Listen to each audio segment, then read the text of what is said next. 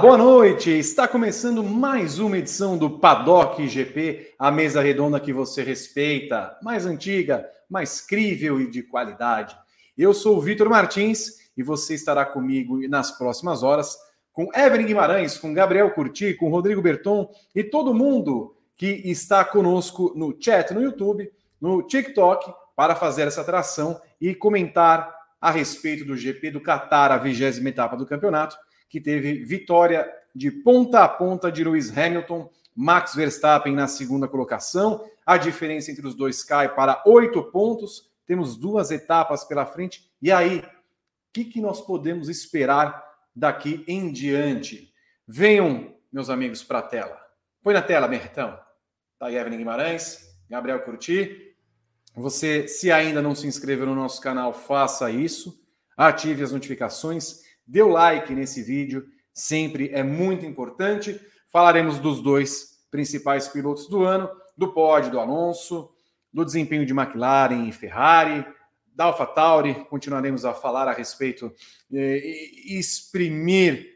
Ah, bom, é, não importa. E também falaremos de algumas polêmicas que foram criadas, que a gente ficou sabendo aqui e ali, a gente foi atrás para entender, meu pai do céu, mas enfim, o exercício do jornalismo nos obriga a falar disso, mas enfim. Evelyn Guima, boa noite. Como vai o seu destaque inicial? Boa noite, Vitor Martins. Boa noite, Gabriel Curti, Rodrigo Berton, que está aí nos bastidores, aos nossos padockers.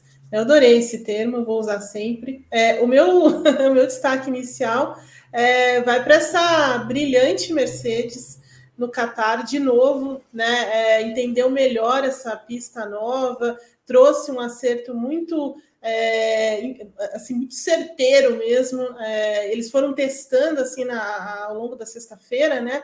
Mas eles conseguiram entender essa pista melhor do que a rival. E, e mesmo sem usar aquele motor poderoso do, do, GP, do, do GP de São Paulo, eles conseguiram é, imprimir velocidade, mas principalmente em curvas, né? Porque Losail é uma pista com muitas curvas de alta, muitas curvas de média velocidade, e isso ajudou muito a Mercedes, ela se adaptou muito rapidamente. E o Hamilton é o Hamilton, né? E nessas condições, então, ele brilha e brilha muito. Melhor, o momento da temporada está do lado do inglês.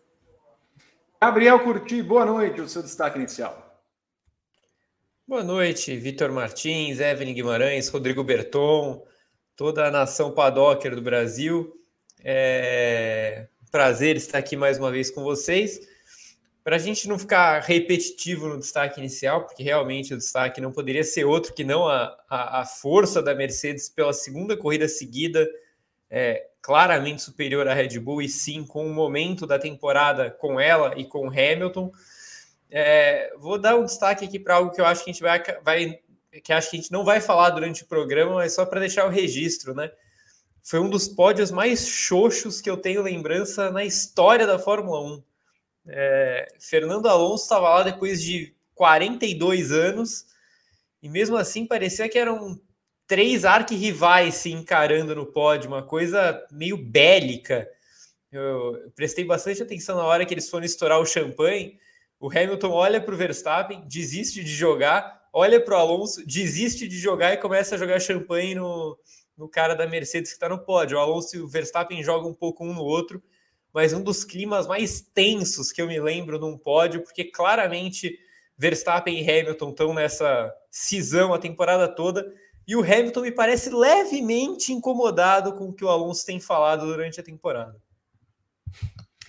Você participa novamente desse programa através das redes sociais mandando sua mensagem, mandando seus comentários, superchats, que o Rodrigo Berton, que entra na tela agora, vai destacar mais uma vez para que você participe e venha conosco. Boa noite, Rodrigo Berton. Boa noite, Vitor Martins, Evelyn Guimarães, Gabriel Curti, toda a nação Padocker que está ligadinha aqui na edição 269 desse programa maravilhoso. Isso, Vitor, convido a todos a mandar o seu super chat na nossa, no nosso YouTube ou participar no Twitter com a tag F1 no GP, mandar sua foto, aquela foto bacana você assistindo ao programa, conta de onde você está falando, deixa o like aqui no vídeo, se inscreva no canal e você que está no TikTok também é muito bem-vindo. temos já 400 pessoas no TikTok. Vitor, uma alegria este programa nesta rede jovem. Estou muito feliz. Já temos alguns superchats aqui, Vitor, está separadinho para a primeira rodada logo mais.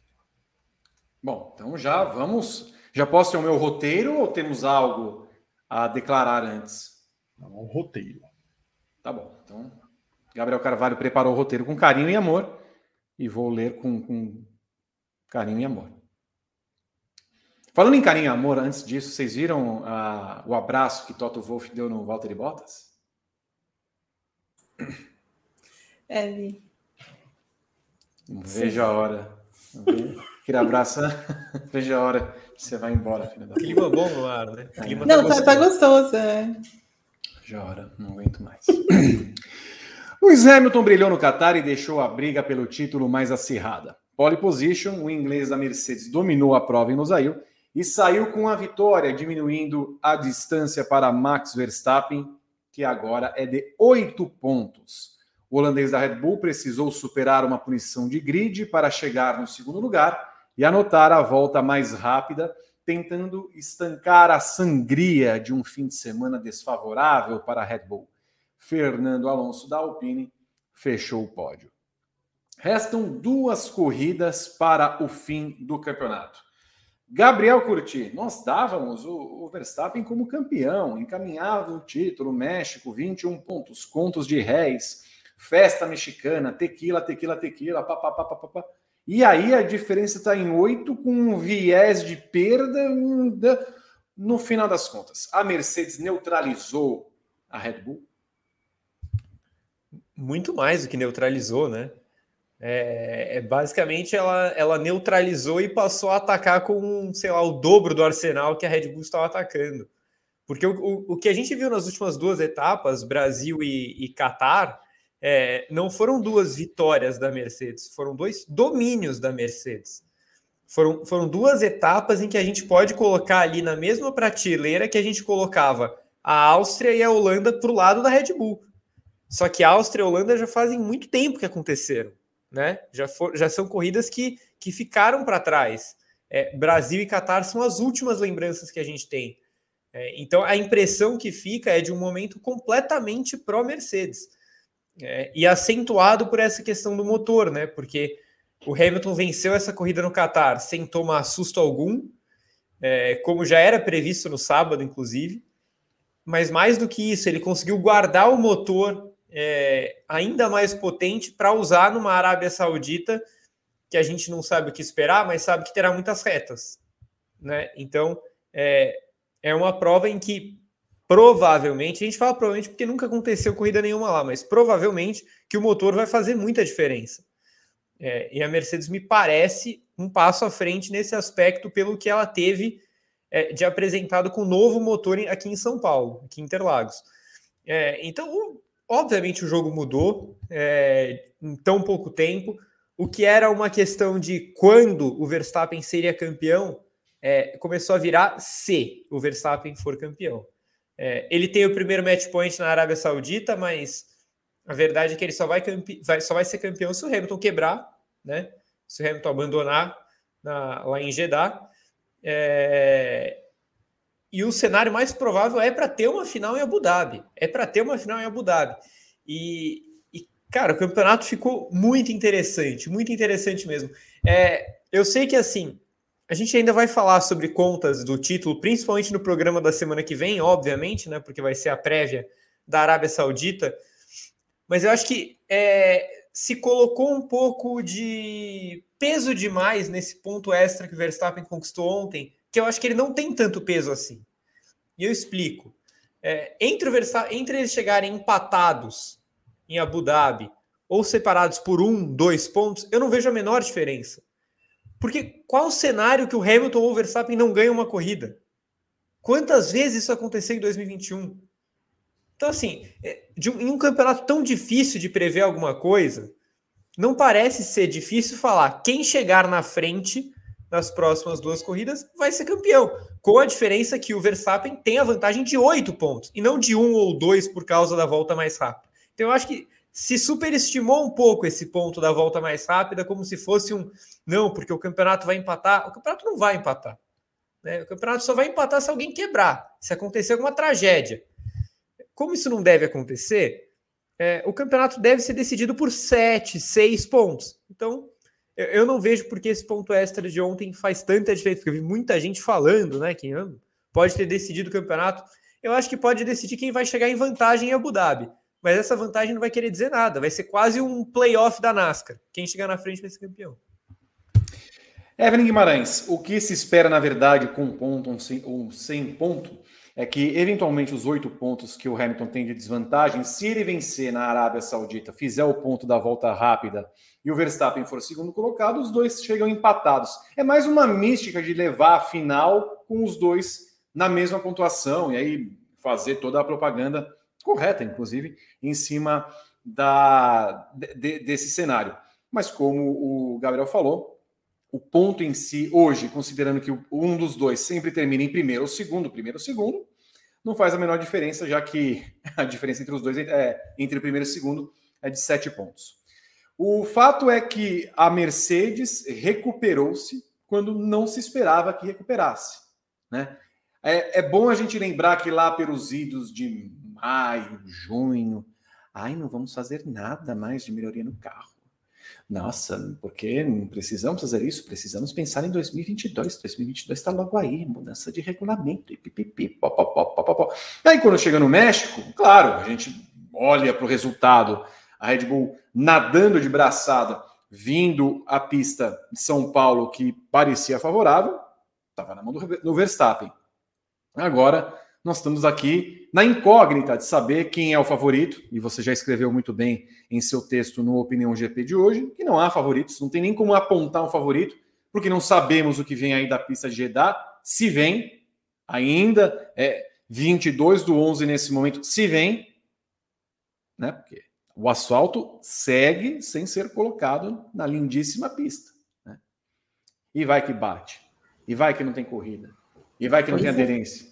Então, tem isso tudo. Então, nós ainda estamos diante de um campeonato cuja incógnita também incorre sobre a pista e a sua realização no GP daqui duas semanas.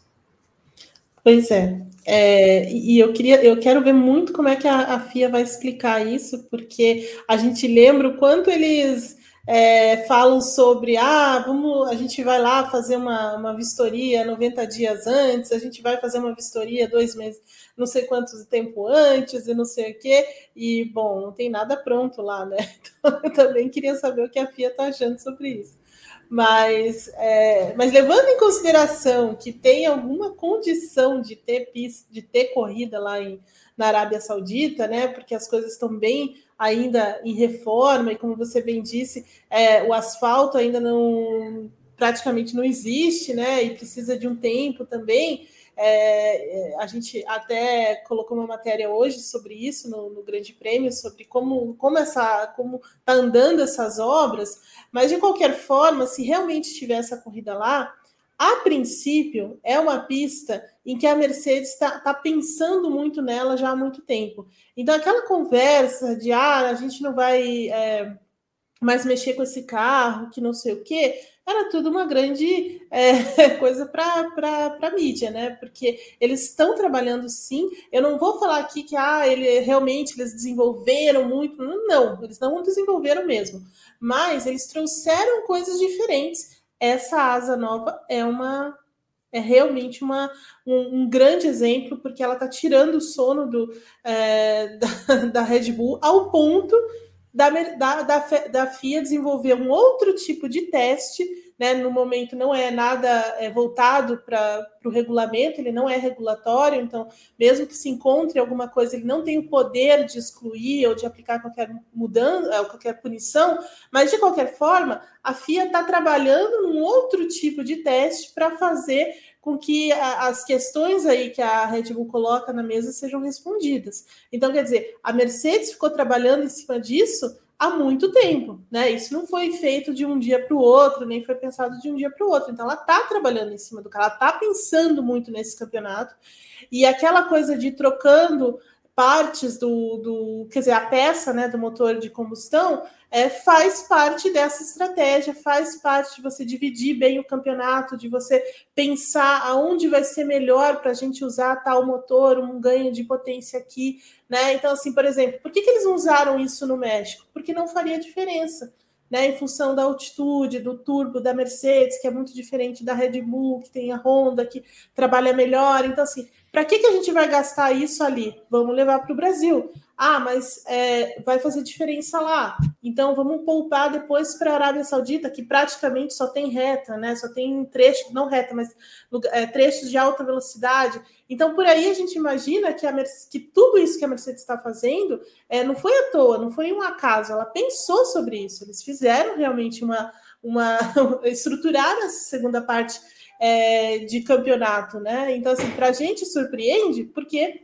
esse campeonato muda a todo momento, né? Toda hora o pêndulo tá de um lado, né? Uma hora tá, tá na, na Red Bull, como esteve ali entre Austin e México, agora tá do lado da, da Mercedes, e, e, pelo jeito tende a ficar, pelo menos até a Arábia Saudita. Mas assim, a, a Mercedes está pensando muito nesse campeonato, muito mesmo. Eu acho que talvez tenha sido toda um, uma estratégia também para a Red Bull, né? Para tentar é, driblar ela é, porque a Red Bull vinha num, num crescente muito é, muito importante, né? Muito sólido aí, desde a da, bom, desde a Áustria, praticamente, né? Quando ela é, engata aquelas vitórias todas, e, e esse Verstappen que é extremamente regular. A força da Red Bull está nesse rapaz, porque é ele que leva o carro, é, por exemplo, que nem ontem, você tem uma punição, ele faz uma boa largada, ele anda em segundo e, e, por aí vai né? Então, assim, é, essa é a força deles, essa é a regularidade, mas a Mercedes é, tá muito forte, a coisa está do lado deles mesmo nesse momento, né? O carro, o carro está muito bem acertado. O Hamilton falou isso várias vezes, até aqui no Brasil, né? De como o carro é difícil de, é, de acertar, mas uma vez que eles acertem, aí vai embora. Então, me parece que é o caso nesse momento, e a Mercedes continua muito em cima desse campeonato, muito em cima desse carro, coisas que eles estão desenvolvendo agora que certamente vão repercutir para o ano que vem também. Mas assim, é, eles nunca deixaram de, de trabalhar por esse campeonato, né? Talvez a, a, o que tenha atiçado mais tenha sido o fato da, da Red Bull cutucar demais, né? A onça aí. É, e, reclamar de muita coisa e alfinetadas mesmo durante tanto todo esse tempo, né? Gabriel, o que, a Red Bull pode fazer, como diz o nosso GC, para se recuperar? Considerando que hoje é o primeiro dia após GP do Qatar e ela tem vai, nove dias assim para trabalhar até quarta-feira da semana que vem, em achar alguma coisa nesse carro, ter uma ideia mágica. O Adrian Newey também deve estar trabalhando ali pensando: hum, o que, eu posso fazer aqui, aqui. Tem como nesse momento? Há um, um coelhinho da cartola, um tourinho da cartola? Eu, eu, eu temo que para a Arábia Saudita não. É, justamente por essa questão que a gente está falando de que a pista não deve ap é, apresentar muitas variáveis é, para se ter uma corrida aberta entre duas equipes. É, é, bem provável que a gente chegue lá, de novo, a gente está supondo pelo que a gente viu da pista, pelo desenho, enfim. É, é bem provável que quem chegue lá com o motor mais forte é, vai levar. E eu não consigo enxergar a Red Bull evoluindo nessa parte, a menos que ela faça um motor novo e vai ser punida. Vale a pena? É, eu acho que não. Né? Eu acho que não vale a pena se tomar uma punição de grid de novo é, sem um resultado garantido, né? Porque a última punição da Mercedes tinha um resultado garantido. Essa foi a questão. Eles tomaram aquela punição muito cientes do tamanho da bomba que eles tinham na mão, no melhor sentido da, do, o canhão, né? No melhor sentido da palavra. É, então, o que a Red Bull tem que fazer é, me, é tentar mexer no acerto do carro. É mexer em asa, é mexer em equilíbrio. É... Agora, isso vai fazer diferença na Arábia Saudita? De novo, não sei. Talvez isso faça mais diferença em Abu Dhabi. Talvez em Abu Dhabi a Red Bull consiga entrar, se não na frente da Mercedes, em condições muito parecidas. E eu acho que o trabalho é mais nessa direção, mais do que na Arábia em si. Eu acho que é, é bem capaz que o que, que Verstappen e Red Bull cheguem na Arábia para levar o campeonato muito vivo para a final. É, eventualmente é o que aconteceu no Catar, talvez. chegar em segundo é o que dá, e aí vamos levar para Abu Dhabi para ver quem, quem chega na frente. Porque Abu Dhabi eu já, eu já não acho que a, o favoritismo seja da Mercedes, eu acho que é meio 50-50. O momento é da Mercedes. O momento é da Mercedes. Mas as características da pista podem ajudar a, a Red Bull a, a, equilibrar um pouco mais o jogo, né? Então, é, sinceramente, o campeonato está super aberto. O, o, Verstappen e a Red Bull têm a vantagem na pontuação. É, a Mercedes tem a óbvia vantagem no momento e a vantagem no equipamento. Nesse momento, ela tem. Ela é o melhor carro do grid. É, provavelmente a pista vai favorecer ela, né? É, tem tudo para favorecer um pouco mais a Mercedes. Então, é, eu, eu, tenho, eu tenho a sensação de que a gente vai chegar no paddock pós-GP da Arábia Saudita, se o GP da Arábia Saudita acontecer, é, falando numa final quase que empatada. Quase que empatada. É, mas, de novo, a gente está aqui projetando numa temporada em que qualquer prognóstico tem caído por terra muito rapidamente, uma pista que a gente não conhece e que uma pista que a gente não sabe se vai ficar pronta. Uhum. Eu, eu, acho esse detalhe muito importante. Uhum. Se essa corrida não acontece por algum motivo e vai parar, sei lá, no Bahrein, cara, isso muda completamente as coisas. Então, vai saber. Eu estava vendo a, a, a, volta rápida no, no, computador, né? Nos joguinhos da vida. Aí vira para lá, vira para cá rápido, não sei o que era mais passa em cima da zebra. Aí eu fiquei. Hum, Aí vem lá, o asfalto não vai ter aderência, não sei o que lá mais. Eu tô, eu tô com a nítida impressão que vai ser assim. Ó, vai estar tá lá o asfalto, eles vão, vão colocar a camada asfáltica. Olha, tá bonito. Vamos colocar, nossa, vamos varrer a pista para tirar a areia. Não vai adiantar nada, porque vai vir o vento e vai levar areia. Bom, dá sete minutos de treino no TL1. Bate o carro. Primeiro, vai, vai bater um carro, assim, porque não vai ter aderência nenhuma. Pá! Não, putz, escapou. Ah, vamos lá, tira o carro. Demora 15 minutos para tirar o carro. Daniel correndo. Bandeira verde. Três minutos depois. Pá! Opa! Hum. Aí vai vir Michael Masi. Hum, vamos ter corrida? Vamos deixar para amanhã para saber se tem corrida ou não, porque nós precisamos decidir hoje. Não sei Então, vai assim. Eu, eu lamento por nós mesmos. Sim. Porque eu, porque eu tô vendo, olha, meninos, eu tô vendo que vai ser, olha. Longo. Evelyn do céu. Evelyn. Aí desse. Aí chama o comissário. O aí vai lá, lá na pista, aí vai lá na pista, né? Nossa. Faz o teste. Não tem aderência, não tem aderência aqui. Nossa, vamos fazer o quê? Ah, vamos colocar, vamos correr de intermediários? Imagina só, vamos correr de intermediários? Nossa, que legal. Ó, Evelyn, até, eu até vi um pessoal comentar, acho que até o comentário agora. Lembra da Indy no AMB? Pois é, lá, né? eu, eu, eu tava é... tirando, eu, eu tava, tava na ponta da língua já, com aquela, com aquela camada de, de coisas do, do, carnaval, né? Dos carrinhos do carnaval, e que não saía da pista, que eles tiveram que raspar depois, e foi o, foi o, o ó do Borogodó, né? É, mas eu só queria falar uma coisa antes da gente falar mais sobre essa questão do, e também sobre a Arábia Saudita, mas uma coisa que se falou muito no paddock lá do Catar sobre o que a, sobre o que a Red Bull pode fazer com relação à Mercedes é que ela está atrás de uma é, de uma forma de igualar essa velocidade de reta, principalmente, né? Já que ela não tem o um motor para fazer isso, ela quer fazer isso através da aerodinâmica, das asas, né? E, e essa foi uma das razões que deu tanto problema é, na sexta-feira, né? Porque ela estava com asas muito estreitas, é, asas que geraram problemas para o DRS, né? Elas estavam balançando demais. É, e, e, assim balangando, acabou. Evelyn. balangando isso, balbuciando e balangando, isso, balangando demais. É, e muita gente acha, é, muita gente ventilou isso também, da, dos jornalistas que estavam acompanhando lá, que é, era uma tentativa da, da Red Bull de testar esse, é, essa versão de asa para uso na Arábia Saudita. Não era nem para usar lá mesmo, mas para usar na Arábia Saudita, mas que no fim das contas deu tanto problema que eles não conseguiram levar adiante esse teste, daí voltaram para uma configuração de alta pressão aerodinâmica e tudo mais. É, mas que no fundo tem uma, tem uma relação com a Arábia Saudita também, aquela tentativa dela é, que no fim das contas deu muito problema, né? Sim.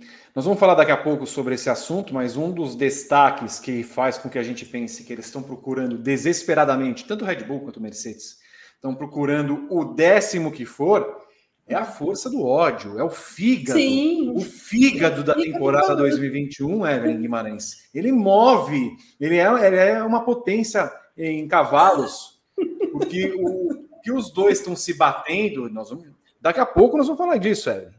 O que os dois estão se batendo e continuam provocando, e toma punição e continua provocando, a outra não teve nada, e provoca a Mercedes, e vai o. ah, não, não. Então, assim. Não, é, é, olha, no, na, na sexta-feira, eu, sério, eu achei que é, ia rolar um. um na, na, na coletiva, viu? Porque o negócio estava demais.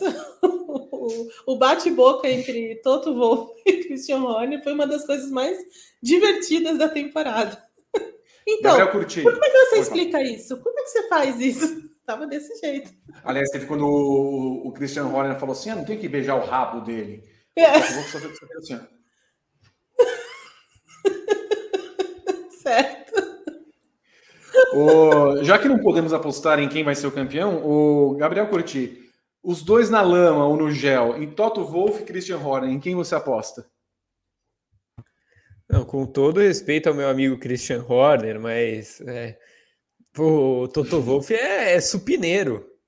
Uhum. Toto, Toto, Toto Wolff é maromba. Toto, Toto Wolff joga aqueles, aqueles pneus de crossfit, joga para o alto.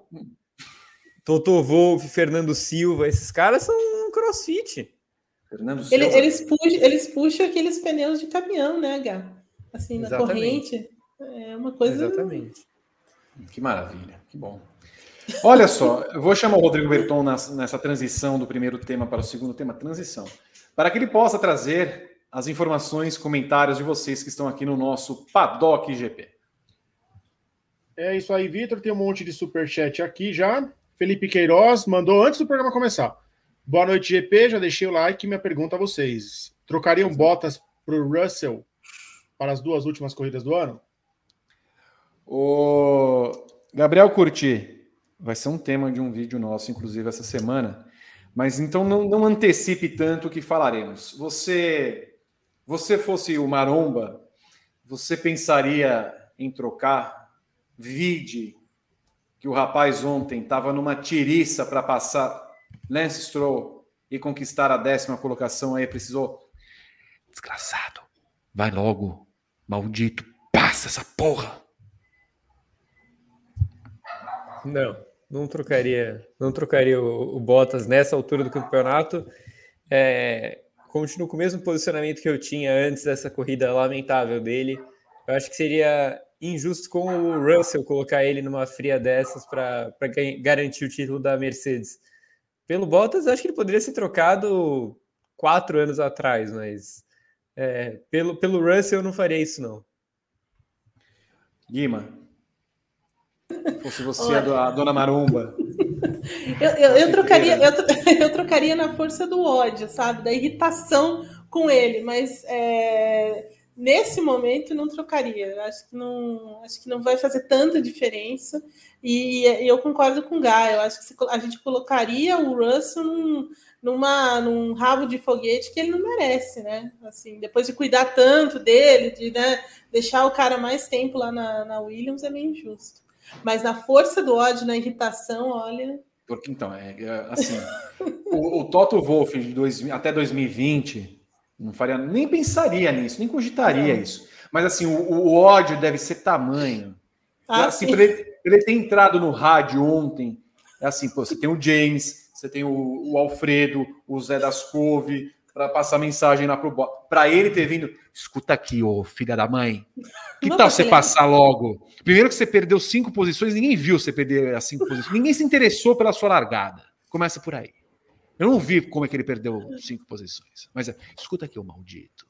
Você precisa do quê para passar ele? Você precisa que grana? Você quer grana para passar o cara? O Lance Stroll. Aí de, de repente ele achou um, um caminho. Bom. Engraçado, né? É engraçado. engraçado. isso, né? Curioso. Assim é bom. É. Eu gosto assim. Não, é, o, o Bottas precisa. Bottas precisa daquele leve carinho. empurrãozinho do, do é. Toto para fazer as coisas, mas de fato, é, não deveria precisar, né? Camarada tá lá há cinco temporadas já. Pelo não, de não vimos o, o, Christian Horner chegar pro Pérez, anda, anda, anda. Não. Não, não. O Helmut Marko, imagina. O Zac Brown pro Ricardo. Escuta aqui, o pão australiano do cacete. Vamos andar logo? O que está acontecendo? Contratei, eu pago você 200 milhões para você fazer essa pataquada? Koala.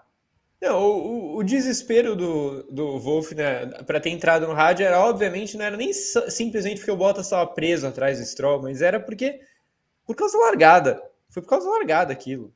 Porque você larga, teoricamente, mais uma vez, mais uma vez, vai marcar o Verstappen. De novo.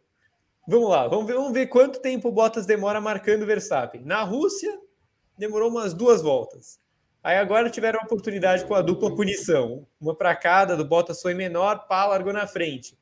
Não, não, não, andou 10 centímetros na frente do Verstappen. Simplesmente porque o Verstappen largou e ele ficou parado. Imagina o Gunther Steiner. Escuta aqui o lerdão da Rússia. Dois Vamos segundos. Você, você, tomou um, um, minuto do teu companheiro de equipe. Mas esse aí ele não pode, babaca. né? Aí ele vai ser demitido se ele fizer babaca, isso. Babaca, porém né? com muito carinho. Eu adoro você, meu babaca preferido. Continue assim, lindo. Quando é que vem dinheiro russo? Por favor. Como você está bonito hoje, Nikita? Bruno Maia, Vitor, novo assinante, plano Hat-Trick. Bem-vindo, Bruno. Link do grupo do WhatsApp está na aba comunidade. Você quer fazer que nem o Bruno, clica aqui embaixo do player do vídeo em Seja Membro. Os planos Hat-Trick e Gran Excelente dão direito a participar do nosso grupo. Eusileia Silva, dois reais. Boa noite, anjinhos. Boa noite, Eusileia. Rafael Batista, um, um, um, queremos transição. Rafael Batista, vocês publicarão a classificação final do Ex as Notas? O quê? Vocês publicarão a classificação final do Ex as Notas? Não, assim, eu não. Ó, desde que nós tivemos a nossa mudança para as telas, eu não recebi até agora as notas para que a gente pudesse fazer um compilado. Né? Eu vou te mandar tudo, tudinho de uma não, vez. Não, manda não, não vai, você vai me dar trabalho, por favor, não. Ah, ok. Aí, Rafael Batista, Vitor, Vitor sem o topete lindo da ESPN, que decepção. Vando Monteiro, Jeddah cheia de retas e muros será o suco do caos. Rafael Batista, quem foi o último quarentão a subir no pódio? O Brabham? Ih, rapaz. Não, o Schumacher. Schumacher, é. O Schumacher já tinha 40, não tinha? Não lembro. Vamos ver.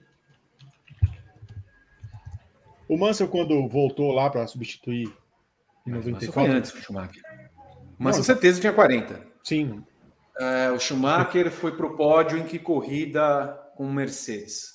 Não, e teve o Raikkonen também, né? Já estava com 40? Acho, não sei, pode ser que não. Peraí. Vamos ver. Depende de idade ou de espírito. Olha lá, tá vendo? Você já tava. Aí, tá vendo? Que o Raikkonen Você imagina 40... o Frederic vai ser. Vai ser... o... Escuta aqui, Guilherme. O, o, Schumacher tava com, o Schumacher tava com 42. Não. Foi o Schumacher. é, é o Schumacher. João Rolim, ainda dá para o Pérez pegar o. Cat, ah, ainda dá para o Pérez catar o P3 no campeonato? Hum. Começou o show de trocadilho. Hum. Eu acho que vai, se ele parar de cair no Q2, pode ser, né? Olha aí. Porque, não, é assim. Ah, não, corrida magistral do Pérez ontem, fantástica. E acabou atrás do Alonso, com Alpine. Fantástico. Incrível, brilhante. Pois é. Ah, não, porque, nossa, que desempenho exemplar. Cara, você tem uma Red Bull. Não, as, as ultrapassagens ah. são bonitas, é legal ver uma corrida de recuperação e tal, mas, porra, cara, o cara ficou no Q2, velho. Pelo amor de Deus. Eu, time Júnior, precisamos falar sobre botas. Abraços a todos. Ah, precisamos. Da existência. Opa. Maldita hora que a dona Botesa e o senhor Botão se encontraram. Ah, vamos ter um filho? Vamos. Aí o Valtteri nasceu. Que isso? Pra me irritar. Que isso, Vi? Ah, por favor. Vai jogar Respeito... bote. Respeito o Val. Agora ele tá nessa é. vibe de ser ciclista, igual, igual no... o Renan. Então, então vai lá disputar com o Renan. Eu aposto que perde do Renan. O acho pior é isso. Eu acho que perde do Renan. Perde do Renan do Couto. Aliás, o é, é, Renan do Couto ficou, sei lá, em sétimo oitavo, e oitavo. oitavo. Em oitavo. Não, oitavo. ele fez o contra-relógio também. Foi, acho que foi sétimo no contra-relógio e oitavo no, na prova principal. E ficou puto. Tá claro. Ah, é, ele, que, ele queria pódio, ele queria o pódio. Ah, não, tá campeonato certo. brasileiro e ele ficou. Não, não. O Renan precisa treinar mais. É, a gente estava conversando com o Renan, eu, o Berton e, e ele outro dia. Aí ele, tá, ele tem um nutricionista muito bom, né? Você vê como o Renan tá gordo, né? Tá, tá, tá com tecido adiposo sobrando. Diz que o nutricionista falou assim: você tá, você não tá magro, meu filho. O camarada tá só a, o esqueleto e o nutricionista. Não, não, não, não, não, não. A gente mandou ele trocar de nutricionista. Ô, Renan, trocar. se o seu nutricionista falou que você não tá magro, Renan. Camarada, camarada tá parecendo o, o vareta. Anderson Moura. Mesmo. A derrota, a derrota dignifica o homem. É, Fica a em sexto, aí sim. Ano que vem ele vai chegar mais com, com ódio. Aí ele vai ganhando ódio, Vitor. A derrota dá ódio. Exato. É o combustível. Anderson Moura, altos e baixos de Mercedes e Red Bull não parecem os altos e baixos de Flamengo e Palmeiras antes da Libertadores? É, é uma, é uma boa comparação. É uma boa uhum. comparação. Uhum. Acho que a, a, grande diferença é que o Flamengo e o Palmeiras vão se enfrentar em um jogo só e esses, esses altos e baixos que eles estão tendo não interferem diretamente, né? Pode chegar num jogo simplesmente o Palmeiras com quatro derrotas seguidas, eventualmente, se perder para o Galo. O Flamengo pode estar com cinco vitórias seguidas se ganhar do Grêmio. Pode chegar no jogo simplesmente o Palmeiras jogar melhor. É, na Fórmula 1 tem a diferença que tem a máquina, né? Não é simplesmente a fase é boa do Hamilton ou melhor que a do Verstappen, é a máquina. Se a máquina da Mercedes estiver do jeito que ela estava nas últimas duas semanas, vai ser muito difícil o Verstappen conseguir alguma coisa. Vando Monteiro da Silva pergunta: Hamilton vai ticatá, ticatá, ticatá. Antes da, antes da continuação, depois dessa maravilhosa, quem que é o Flamengo quem que é o Palmeiras, Gá? Então, nesse momento, o Hamilton é o Flamengo, né? Porque é o, é o que está na melhor fase. Ah, e, e, é, é, esse paralelo é interessante, porque duas semanas atrás era o contrário, né? Uhum. O Palmeiras estava com seis vitórias seguidas, jogando, na minha visão, o que era o melhor futebol do país naquele, naquele período, aquele curto período. E parece que o Fluminense, o Fluminense virou a chave do Palmeiras, né? Tava 1 a 0 para o Palmeiras do jogo, o Palmeiras jogando muito melhor, tomou um gol num desvio, depois o Fluminense passa a tomar conta do jogo, vira o jogo, e aí o Palmeiras não jogou bem mais em momento nenhum.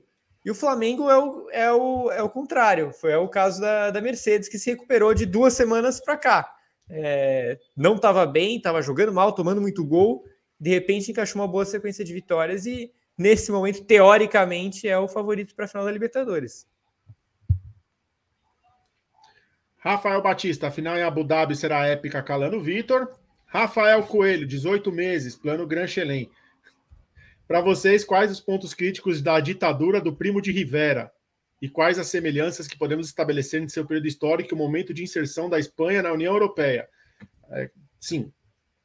Né, Vitor? Primo do Rivera, conhece? Primo do Rivera? É. Claro. Eu conheço só a trompa Rivera. do Eustáquio. Rafael Batista, torço para que não, é, que não dependa da FIA a decisão do campeonato. Edson Neto, caso Hamilton ganhe em Jeddah, vocês acham que Max pode replicar um Prost versus Senna em Abu Dhabi? isso estragaria este belo campeonato. Acho Bom, que não. Não vai, não vai acontecer isso, porque se der um Prost versus Senna, nós já temos um Villeneuve Schumacher e sabemos o que aconteceu com o Schumacher naquele campeonato de 97. Quem tentar repetir isso, espero eu, será desclassificado do campeonato. Pois é. Lu, Luiz Mas Augusto Saavedra, a McLaren pode surpreender a Red Bull na próxima prova? McLaren? McLaren? É. essa aí tá, tá Não, descansando. A McLaren precisa né? nos surpreender. Fazer, ela precisa voltar a ser uma equipe. Né? É. Lamentável. Tá, hiber, tá hibernando desde a, dos Estados Unidos. Eu vou fechar aqui essa rodada de superchat, porque tem bastante superchat ainda para ler. Eu volto já já. É, e volto com as fotos também, para não atrapalhar o andamento. Eu volto já já. muitos, muitos barulhos. A espera acabou. Depois de sete anos, Fernando Alonso voltou ao pódio da Fórmula 1. Em grande performance com a Alpine, o espanhol bicampeão mundial salvou o terceiro lugar, ficando no top 3 pela primeira vez desde o GP da Hungria de 2014. Alonso largou em terceiro e se valeu de uma ousada estratégia de apenas um pit stop em Losail, que castigou pneus e prejudicou a corrida de vários pilotos. com o quinto lugar de Esteban Ocon. A Alpine abriu larga vantagem sobre a impressionante AlphaTauri na briga pelo quinto lugar no Mundial de Construtores. Pergunta a Gabriel Curti se ele põe Alonso no top 5 de melhores pilotos da temporada 2021. Top 5, não. Top 5, não. É, o Alonso fez uma bela temporada, uma bela temporada. Eu acho que a atuação de ontem foi uma das mais. É, de ontem não, né? Do fim de semana todo. Foi uma das mais legais do campeonato é, pelo, pela simbologia de ser o Alonso e tal, pelo fato de que ele é um cara que larga muito bem, então ele foi muito muito agressivo ali ainda naquela na primeira volta que ele traciona quase ali no verde, né, para passar o Gasly, é, e depois um ritmo de corrida muito sólido, muito cerebral para não atacar as zebras nas últimas voltas, porque a chance dele estourar a asa e os pneus naquele final era muito grande, pelo que tinha acontecido com o Latifi, com o Russell, com o Val. É, então o Alonso foi, foi praticamente perfeito, mas eu coloco ele no top 7, não no top 5. Porque eu acho que na frente dele seguramente tem Verstappen e Hamilton. É, Para mim, seguramente tem Gasly, Sainz e Norris. É, eu acho que ele está ali com o Leclerc, disputando a sexta colocação. Acho que dá, dá para discutir entre ele e o Leclerc o sexto lugar. Mas o top 5 eu, eu, eu acho muito, muito difícil colocar o Alonso. Mas se você considerar o grupo de sete pilotos, ele está entre os melhores. E, e foi uma atuação que basicamente garantiu a Alpine com esse, com esse quinto lugar, né? E para você, Evelyn, tá no top 5? Agora sim, não estava querendo é, desmutar. Não, para mim não está no top 5, não. É, concordo com o Gast, está um pouco mais abaixo, porque tem outros pilotos aí na temporada que estão melhores. É, Gasly, Norris, é, apesar da fase aí pós Rússia, mas no geral, né, acho que vem melhor do que o Sainz também, melhor do que o Alonso. Então acho que ainda não dá para colocar, mas foi uma corrida muito, muito boa mesmo dele ontem, lá Alonso mesmo com a toda a questão do gerenciamento de pneus, da leitura de corrida e tudo mais. É, mas ainda, ainda acho que os meninos estão na frente do, do Alonso. Hein? Eu vou repetir a pergunta que eu fiz ontem e gerou uma pensata. Eu imagino que vocês tenham tempo para pensar desde então. O pódio de ontem, pelo menos, Gabriel Curti, traz os três ah, melhores pilotos da década de 2000, da década 2000 Vamos colocar, vai, 2010 para cá. Puta, é... Polêmica essa, né? Porque tem um tetracampeão aí no meio, né? E eu, eu, eu, vi que ontem o pessoal estava revoltado com vocês, né? Falando que não, mas o Vettel tem quatro títulos. Só que eu, eu acho que assim, o que é importante a gente explicar é que a pergunta é melhor e não maior, né? Até porque assim, é, é rápida a comparação. Quem é melhor piloto? Rosberg ou Verstappen? Exato, Verstappen é melhor que o Rosberg, mas não é maior ainda. Ainda não é maior. Uhum. É... Então, cara, é, é, difícil. Porque eu tenho muito respeito pela carreira do Vettel. Acho que é uma carreira belíssima e que, e que em dois campeonatos ele foi realmente desafiado é, e foi campeão mesmo. Mas eu, eu, eu tenho eu, eu, eu, tendo a achar que sim, que são os três melhores é, tecnicamente falando, pilotos da, da, da década. É, Hamilton, Verstappen e Alonso. É, porque eu, eu realmente acho que nesses dois campeonatos aí que, que eu acabei de falar do Vettel, que são dois campeonatos bonitos e tal, é, o Alonso levou aquela Ferrari na muqueta, né? O cara, o cara foi brabo, ele foi brabo. É, então, eu acho que se os carros forem, fossem levemente mais parecidos, para mim o Alonso teria sido bicampeão naquelas temporadas 2010 2012. E seria tetracampeão hoje. É, é, é um dos caras que mais ficou com carros aquém do potencial dele nos últimos anos, sem a menor dúvida disso. É, e acho que pesa sim o fato de que o Vettel, quando teve carros menos competitivos, foi muito mal. Em geral, ele foi muito mal. Ele teve dois carros competitivos na Ferrari e vacilou feio na hora de tentar disputar o título, em 17 e 18. Quando os carros eram piores, ele foi muito mal. Na Red Bull ele foi muito mal, né? naquela, naquela última temporada dele de Red Bull, perdeu para o Ricardo. É, na Ferrari, quando a coisa piorou, ele perdeu do Leclerc. Hoje na Aston Martin, ele está disputando com o Stroll. É, é uma disputa, é uma disputa. É, até, até fui ver a pontuação, ele está nove pontos na frente do Stroll, não é uma diferença lá muito grande.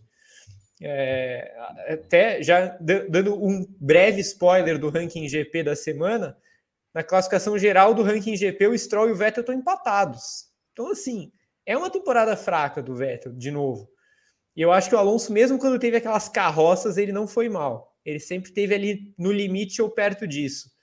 Então, eu acho que o Hamilton e o Verstappen são muito fora da curva, o Hamilton mais ainda, e o Alonso é melhor que o Vettel, na minha visão. E nessa comparação também é importante, nós estamos colocando, vai, de 2010 para cá. Lembrando que Schumacher correu nesse período.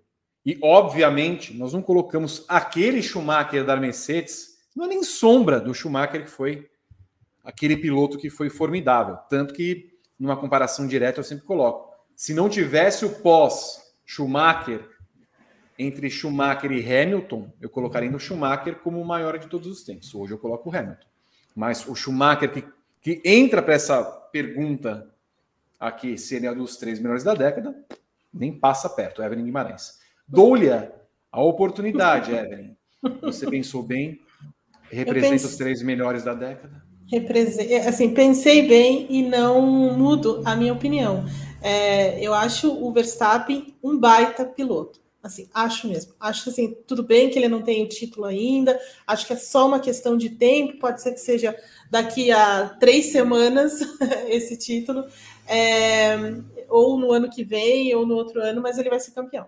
E eu acho que ele é um, um baita piloto, porque é, ele fez coisas com um carro que era muito inferior à Ferrari, à Mercedes, e ele ganhou. E ele, é, sabe, tem um crescimento na Fórmula 1 muito muito, é, muito único, né? Porque é, ele praticamente foi fabricado para ser um piloto, né? Ele foi é, o pai dele ali me parece assim que identificou ali aquele talento e moldou ele para ser é, esse piloto que ele é. E esse ano, especialmente, ele está assim, tá, tá muito tá, tecnicamente quase perfeito.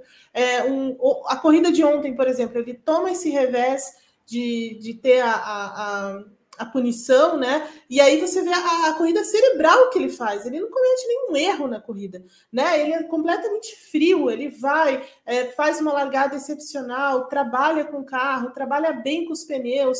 E, e em determinado momento ele percebe, olha, não vai dar para chegar no Hamilton, então vamos ver o que dá para fazer aqui. Aí, né? Conversa com a equipe, tem aquela coisa da, da volta mais rápida e não sei o quê.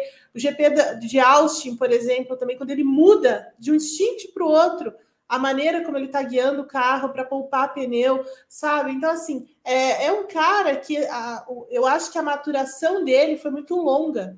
É, e por isso ele está tão bem agora, porque é, realmente ele tem um grande talento, uma grande habilidade, né? Mas no início, é, primeiro era muito jovem, né? Depois conseguiu domar isso, conseguiu também domar a extrema agressividade que ele tem, a extrema velocidade né? É, foi começou a entender como as coisas funcionam. Eu acho que isso partiu é, muito, é, isso começou muito a partir daquele erro grande que ele teve em 2018, né? Que aí tem essa conversa com, com o Helmut e a partir daí a gente pode contar nos dedos os erros que o, o Verstappen cometeu dentro do carro, né? Então assim é, para mim é, um, é um cara que está muito acima da média, muito mesmo. E em momentos em que ele não teve um carro tão bom, ou tão é, é, rápido, ou tão competitivo, ele ganhou, ele venceu corridas, ele conseguiu vencer uma Mercedes, ele conseguiu vencer uma Ferrari, né? Então, assim, é, é, é, é muito nítido isso. Né, claro, falta, a gente pode colocar aqui, eu entendo isso, falta o título, falta isso, ok, sem problema. É, mas tecnicamente, para mim, o Verstappen está muito, muito acima do, do, do grid, né? É, e lógico, não é o Hamilton, não é o Alonso ainda, mas está muito caminhando para chegar perto desses caras. É, e o Alonso, para mim, é um piloto é, muito completo. Assim, acho que talvez, se a gente for colocar assim aquela coisa do detalhe, talvez ele não tenha, talvez ele não tenha sido tão espetacular, talvez ele não seja tão espetacular, por exemplo, em classificação. Né? Talvez só isso, assim. Mas é, ele foi muito bravo, né? Como o Gá lembrou muito bem os tempos de Ferrari ali, é, ele tirava leite de pedra mesmo daquele carro da Ferrari, né? Porque teve uma época é, teve uma, um determinado momento em que a McLaren, a Red Bull tinham carros muito melhores do que o da, o da Ferrari. E no fim das contas, ele levou a Ferrari até o final para disputar o, o, título de 2012, por exemplo, o título de 2010, né? Mas assim, ele era fazia muito mais do que o carro, andava muito mais do que o carro e cometia menos erros. Então, assim, para mim a diferença com relação ao Vettel é que o Alonso, em todos os momentos, ele comete menos erros. Por exemplo, no início desse ano, é, o, o, Vettel enchendo a traseira do, do Ocon. A gente nunca vê o, o, Alonso fazer esse tipo de coisa. Sabe? Então, assim, é, isso assim, e eu tenho o maior respeito também pela, pela carreira do, do, do Vettel. Eu acho o Vettel um grande piloto. A, a pessoa do Vettel é, é, importantíssima, tem um grande peso, mas o, o Vettel piloto é outra história. Né? Então, assim, e o Hamilton, para mim, está acima de, deles todos por um, por uma distância grande, mas por outras razões também, é, não só da parte técnica, né? Mas é para mim é mais ou menos assim que, que eu vejo nesse momento.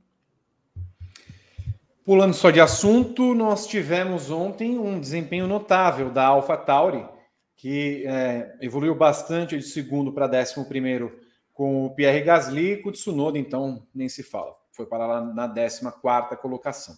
É, hoje, aliás, ontem, o Gasly, depois da corrida, falou assim: cara, o desempenho é, é, chocante, porque assim, me parecia até que seria um dos melhores finais de semana da AlphaTauri na história.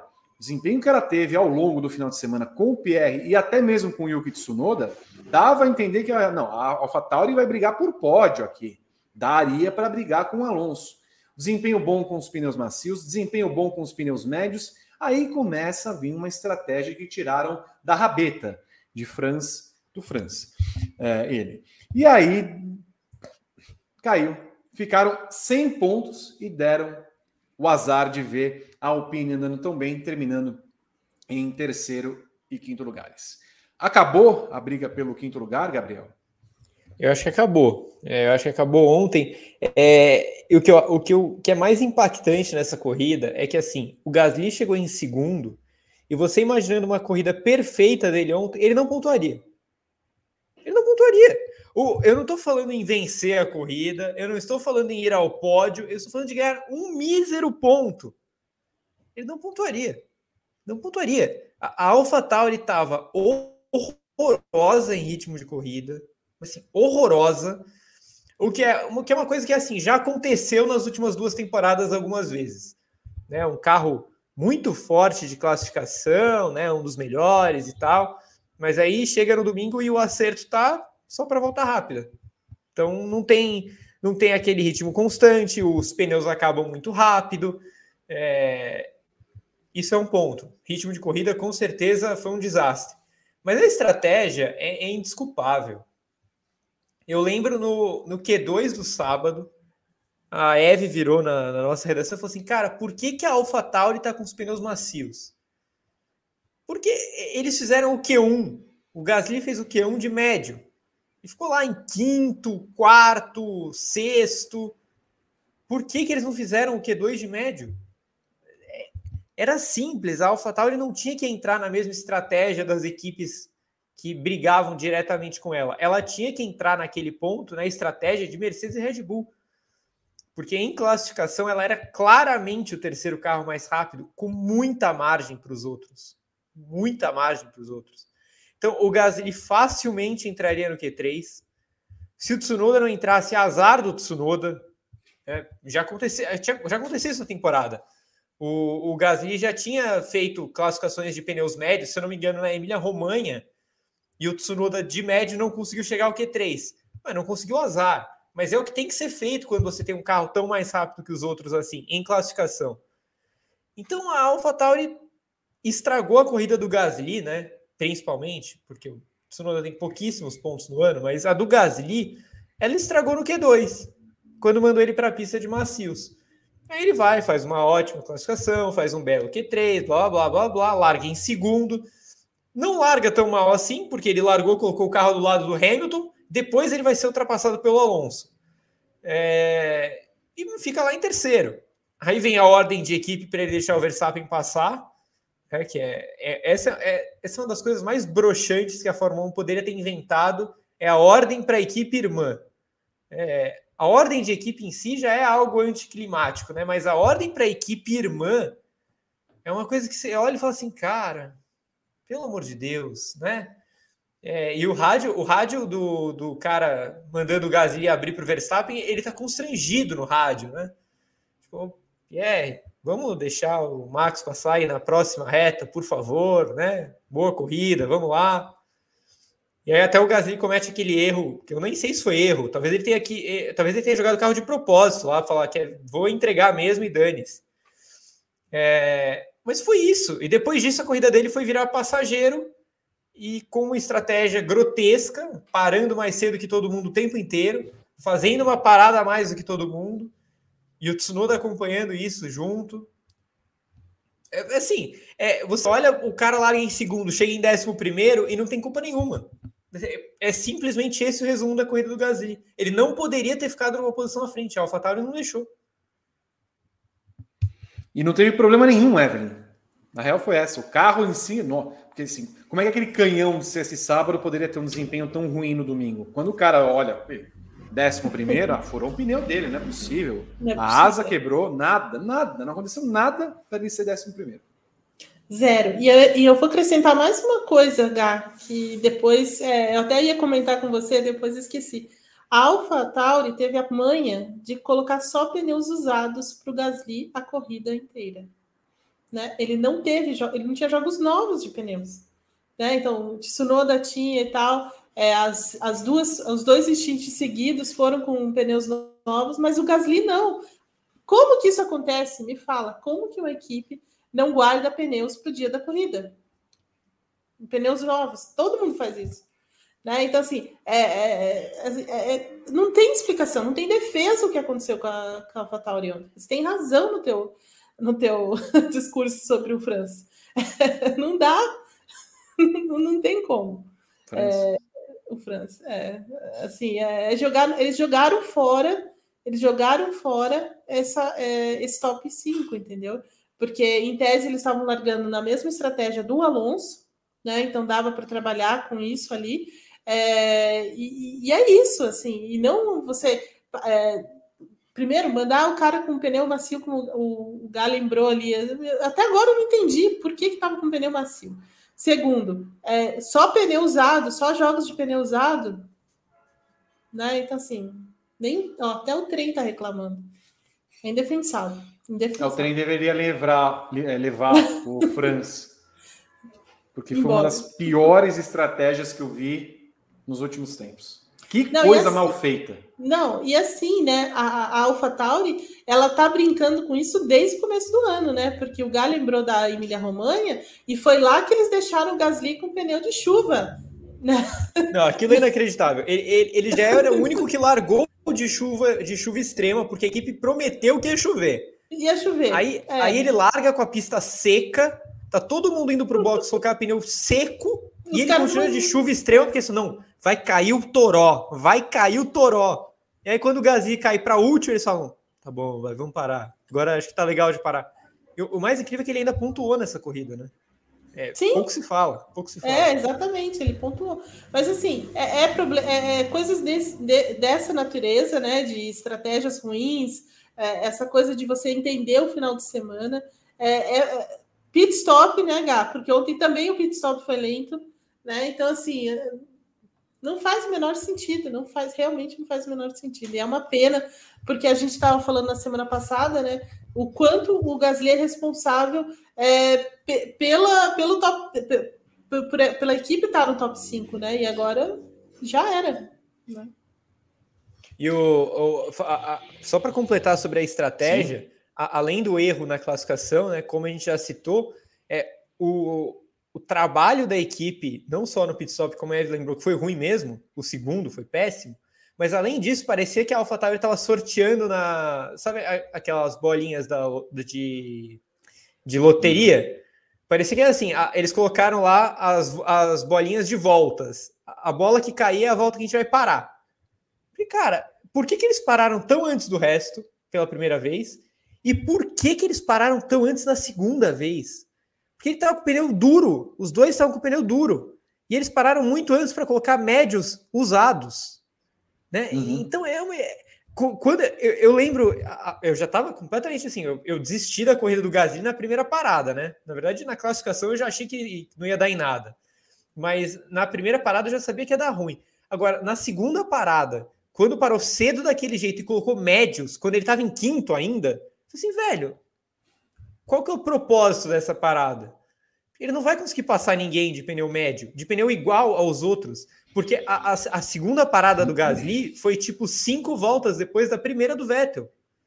Então ele voltou atrás do Vettel com os mesmos pneus que o Vettel, uns cinco, umas cinco voltas mais novo, só que o pneu dele era desgastado e do Vettel era novo. Nada fez sentido, nada fez sentido. É isso que eu não entendi. Por que, que eles colocaram, só deixaram o pneu usado para eles? Como é que não, não faz essa divisão na, do final de semana? Como é que não percebe isso? Sabe? Não, não, não, não consigo entender. Gabriel, a solução para a carreira do Gasly é cair fora do grupo Red Bull? É, se, se tiver uma vaga decente para isso, né? É, porque eu, eu acho que numa dessas você pode acabar da, dando um passo maior que a perna e quebrando a perna. É, tipo, sei lá, ah não, pintou uma oportunidade de ouro na Alfa Romeo. Porra, não vai, não vai, entendeu? A Alpine, será? Será que fazer o mesmo que o Ricardo fez anos atrás é a melhor solução para o Gasly?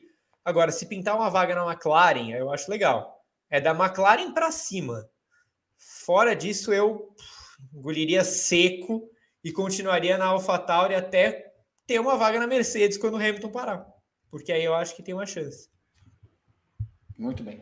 Daqui a pouco, McLaren e Ferrari, a briga dos dois dirigentes, largada de Verstappen, tem uma polêmica aí, meu Deus do céu, da onde tiraram? É por isso que eu chamo o Rodrigo Berton nesse momento, porque tem mensagem a rodo e o programa precisa render. Precisa render porque vai render ainda muita discussão, Rodrigo Berton. Vamos Lá, deixa eu abrir aqui minha aba de superchats. Rafael Batista, já pensou se o asfalto de gelo define o campeão? Rapaz. Eusiléia Silva, estão colocando bicarbonato de ódio no combustível. Uhum. Assim como o cloreto de potássio. Do Gui, que é aniversariante do dia. Beijo, Gui. Parabéns. Márcio Vilarinha Amaral, 15 reais no braço. Toto Wolff dá uma pisa valendo no Horner. Pessoal que é a violência que educa, Vitor. Rafael Batista. a favor. É, eu também. O Val engatou a terceira na largada. Quem nunca? Rafael Batista. João Rolinho, que é mais fácil? Hamilton campeão e Red Bull vencedora ou Max campeão e Mercedes vencedora? Opção 2. Opção 2. Eu, eu, acho, eu acho que é mais fácil o Verstappen ser campeão com a, com a Mercedes junto. Até porque é o que está acontecendo, né? Então, teoricamente, é, é, o, é o que tem a maior probabilidade mesmo. Vitor, para você essa. Franz Bost e Bottas na mesma equipe. Formariam um Dream Team? Ah, olha, seria assim, bostáltico. Alisson Bales mandou dois reais falando que ele e a Giovana estão na audiência de novo, mas não era a Patrícia? Um beijo para Rebeca. Vão casar. Essa é uma, uma, be uma, bela história do briefing de ontem. Maravilhosa, né? Aliás, o, o, o Ev, eu acho que o Alisson torce para o Paraná, viu? Acho que ele é seu parceiro Olha, sofrimento. Aí sim, e, e, que sofrimento, viu? Melhor não entrar nesse assunto. Anderson Moura, a galera tá exagerando nas piadas. Tudo por causa do espirro de ontem do querido Pedro Henrique Marum. Virou uma praga isso. Melhor trocadilho da história do programa, o espirro. Mas foi bom, foi bom aquele espirro. A Bia mandou 3 reais. Habilidade das mais peculiares do Val. Largou de ré. Dick Vigarista quando largava de ré, lembra? Batia no poste.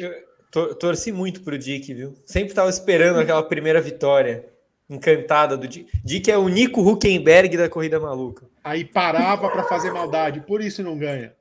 Por isso não ganha, não pode ter maldade, tem que ter foi, ódio. Foi azar, foi azar. Não era maldade. Não maldade, ódio. O ódio sem maldade. Helder Dick Vigarista é injustiçado. Injustiçado de Vigarista. Exatamente. Helder Cristiano, a única chance é trazer alguma novidade da fábrica e colocar o motor mais potente da Honda para chegar em segundo no mínimo e na última chegar com tudo novo. Mas aí Luiz você Augusto... arrisca largar em último, né? É. Numa pista que ninguém conhece. Escorregadia. Luiz Augusto Saavedra, perguntei sobre a McLaren surpreender a Red Bull, porque essa pista é a segunda maior velocidade média do campeonato e em Monza a McLaren fez 1-2. Então, o problema é que a Red Bull não é mais a, a mesma equipe de Monza. É, em Monza, a McLaren podia fazer uma graça, mas a McLaren ficou com aquele motor até hoje. A Red Bull não. A Red Bull melhorou muito de Monza para cá e a Mercedes está tão mais forte porque a Mercedes está com outro motor. A McLaren ficou com uma especificação lá de trás. Então, eu acho difícil. A gente tem visto nas últimas corridas, né, Eve? Nas pistas, a, McLaren até nas retas, a McLaren até é forte ainda, mas ela já consegue ver a Ferrari perto dela, mesmo de reta. Não sei por como ela chegaria na Red Bull. Rafael Batista, quem foi melhor em 2021, Alonso ou Russell? 2021. Alonso. Alonso.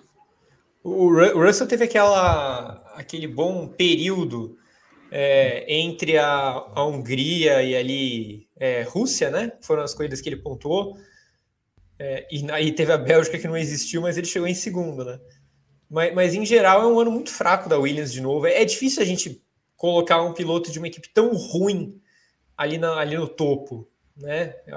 Acho muito difícil. Nas últimas, nas últimas corridas o Russell tem disputado muito pau a pau ali com o Raikkonen, por exemplo, que também faz uma temporada digna, mas não é, não acho que seja do nível do Alonso. Os dois últimos superchats, Anderson Moura mandou cinco reais. Não dá para saber ao certo, mas acho que o Alonso seria campeão em 2018 com aquele carro da Ferrari. Talvez em 17 brigaria até o fim. O que vocês acham? Eu acho que ele que tinha grande chance de brigar, sim. Eu, eu, não vejo o Alonso, de novo, assim, eu não vejo o Alonso cometendo alguns erros que o Vettel comete de vez em quando. Então, assim, talvez aquele, aquela batida na Alemanha, por exemplo, acho que não aconteceria. E, e, e acho que é, é, óbvio, é um exercício de especulação completo, né? Mas a gente pode dizer que o carro da Ferrari de 17 e 18 era melhor que o de 12. Com é, tranquilidade. Muito melhor, muito melhor, verdade. Inclusive, eu, eu esqueci de falar isso no meu comentário. A temporada 2012 do Alonso na minha visão, é, é a melhor temporada de um piloto na década. Concordo. A temporada 2012 do Alonso. Compara a temporada dele com a do Massa, que era o companheiro de equipe dele, é, e, e vê o que ele fez com aquela Ferrari. E tem algumas atuações que são das maiores da história da Fórmula 1, tipo a vitória em Valência. É, aquela temporada 2012 do Alonso é, é o prime Alonso, assim, é o, a melhor versão possível. E o último, Daniel Dantas. Será que aquele erro do Gasly para o Verstappen passar prejudicou o carro? Não. não. A, a, equipe já, já deu. Já falou que não sabe, não faz ideia do que aconteceu. O carro só estava uma porcaria mesmo. Vitor, temos Hã? seis fotos. Posso mostrar agora ou posso depois? Duas agora e quatro depois. Fechou. Então vamos lá. Vando Monteiro. Na rua só deu Red Bull. Jedi pista de rua. E aí, quem leva? Vamos ver. É isso que você responde? Vamos ver? Vamos ver, ué. Se tiver corrida, minha questão é: vai ter corrida? Jedi existe? É a minha questão. É, então, tem isso também. É a terra dos cavaleiros, né, Gá? Aquela famosa música. Ah, isso é verdade. Exato. Felipe Mendes. Vocês podem falar sobre o Gasly nas corridas? Eu queria saber se a equipe é ruim de estratégia, o carro ruim de corrida, ou se é culpa do piloto. Era para o Gasly estar mais perto do Norris, Leclerc e Sainz no campeonato e talvez o Tsunoda seja apenas uma vítima de um carro ruim de corrida. A gente acabou de secar o Gasly, né, gente? E com, com certeza a AlphaTauri é um carro melhor de classificação do que de corrida. O Gasly, inclusive, falou isso num, num dos textos que a gente subiu na semana passada do rescaldo de Interlagos mas culpa do piloto é impossível falar. A temporada do Gasly é deslumbrante, do, do ano passado também era. E o estrategista o... da AlphaTauri é de Fórmula 3. Ô, Vitor, o Ronald hum. Lopes falou que vai ter, que postaram um vídeo hoje dizendo que a pista está pronta. Eu vi esse vídeo agora há pouco. e a, é aquele asfalto branco ainda, sabe? Uhum. Não, é, não tem aquela camadinha bonita. Acho que em 10 dias não vai curar o asfalto. Não, não vai curar o asfalto em nenhuma hipótese. Não tem nem como curar. Eu não, volto assim, já... é, é, muito fácil você tirar os andaimes ali da pista e falar que tá pronto, né? É. Ah, não, tira o caminhão de carga aí que tá beleza. Gente, é corrida. Você precisa do asfalto na melhor condição possível. Deus meu. Bom, vamos ao roteiro, que é o seguinte. O fim de semana no Catar também ficou marcado por novas cutucadas e polêmicas relacionadas aos dois chefes de equipe da Fórmula 1, Toto Wolff e Christian Horner. Colocados lado a lado na coletiva da sexta-feira, Wolff da Mercedes manteve o discurso diplomático, embora não fosse a tônica ao longo do ano mas afirmou que não há, ter, não há como ter outro clima a não ser de uma briga. Abre aspas. Abro um discurso diplomático. Acho que ninguém largaria com um motor ilegal e uma asa ilegal. Há muita gente excelente trabalhando na Mercedes e na Red Bull. Há respeito pela capacidade uns dos outros. O que começou como boxe olímpico virou boxe profissional. E agora é MMA. Estamos no ringue tentando fazer o melhor trabalho possível. Tiramos a luta e lutamos, disse o dirigente. Em entrevista à Sky Sports, Horner falou sobre como é fantástico ver Wolff mais agressivo nas palavras. Tivemos um campeonato fenomenal. Eles não tiveram isso em sete anos e por isso o Toto está ficando nervoso, está xingando na câmera, dizendo palavrões por aí. É fantástico. Nós o colocamos sob pressão e é isso que o esporte tem clamado para ter, fecha aspas, disse Christian. Podemos colocar a rivalidade Christian Horner e Toto Wolff como a maior dos últimos tempos e a maior dentre tantos. Quais tantos, Gabriel? Olha, é uma das maiores, sim. É, se a gente for lembrar de rivalidades de dirigentes, a gente lembra na época de Alonso e Schumacher que Renault e Ferrari viviam as turras também, né? Principalmente pela figura do Briatore ali e tal. É, mas eu acho que personificado tanto em dois caras, é, sendo que um desses caras tem um comparsa, né, o nosso amigo Helmut, é, é, o é, uma das, é uma das maiores, é, o Mutley. É uma das maiores, viu? É uma das maiores, porque geralmente a gente vê mais a briga ficar dentro da pista. É, entre os pilotos se odiando e tal, e, e esses caras mais nos bastidores, né? Mais ali com a FIA, né? Mais o quê. O Horner e o Wolf pararam de ser, de ser os caras do bastidor e resolveram ir para frente das câmeras, né? Eles resolveram ficar se xingando e ficasse quase que se ameaçando de pegar um na porrada do outro. É, essa declaração do MMA foi fabulosa. Foi assim: tá bom, crianças, agora lutem. É, beleza. Foi encarada do UFC na sexta-feira, sabe? Quando eles fazem a pesagem lá. Foi, foi, foi basicamente isso que aconteceu na entrevista de sexta-feira, os dois juntos, é, se pesando ali para ver se bate o peso, e aí no sábado tem a luta. Não teve a luta ainda, mas Cara, é, é impressionante, porque é, quando parece que a rivalidade chegou ao topo, eles elevam, né? Boca suja absurda, assim, é, nenhum, nenhum decoro de nenhuma, nenhuma das partes, né? É, olha, muito, muito bonito. Eu, tô gostando, por mim, continue. Evelyn Guimarães, você lembra de uma rivalidade entre chefes de equipe como essa nos últimos tempos ou na história? Olha, não, não muito assim. É...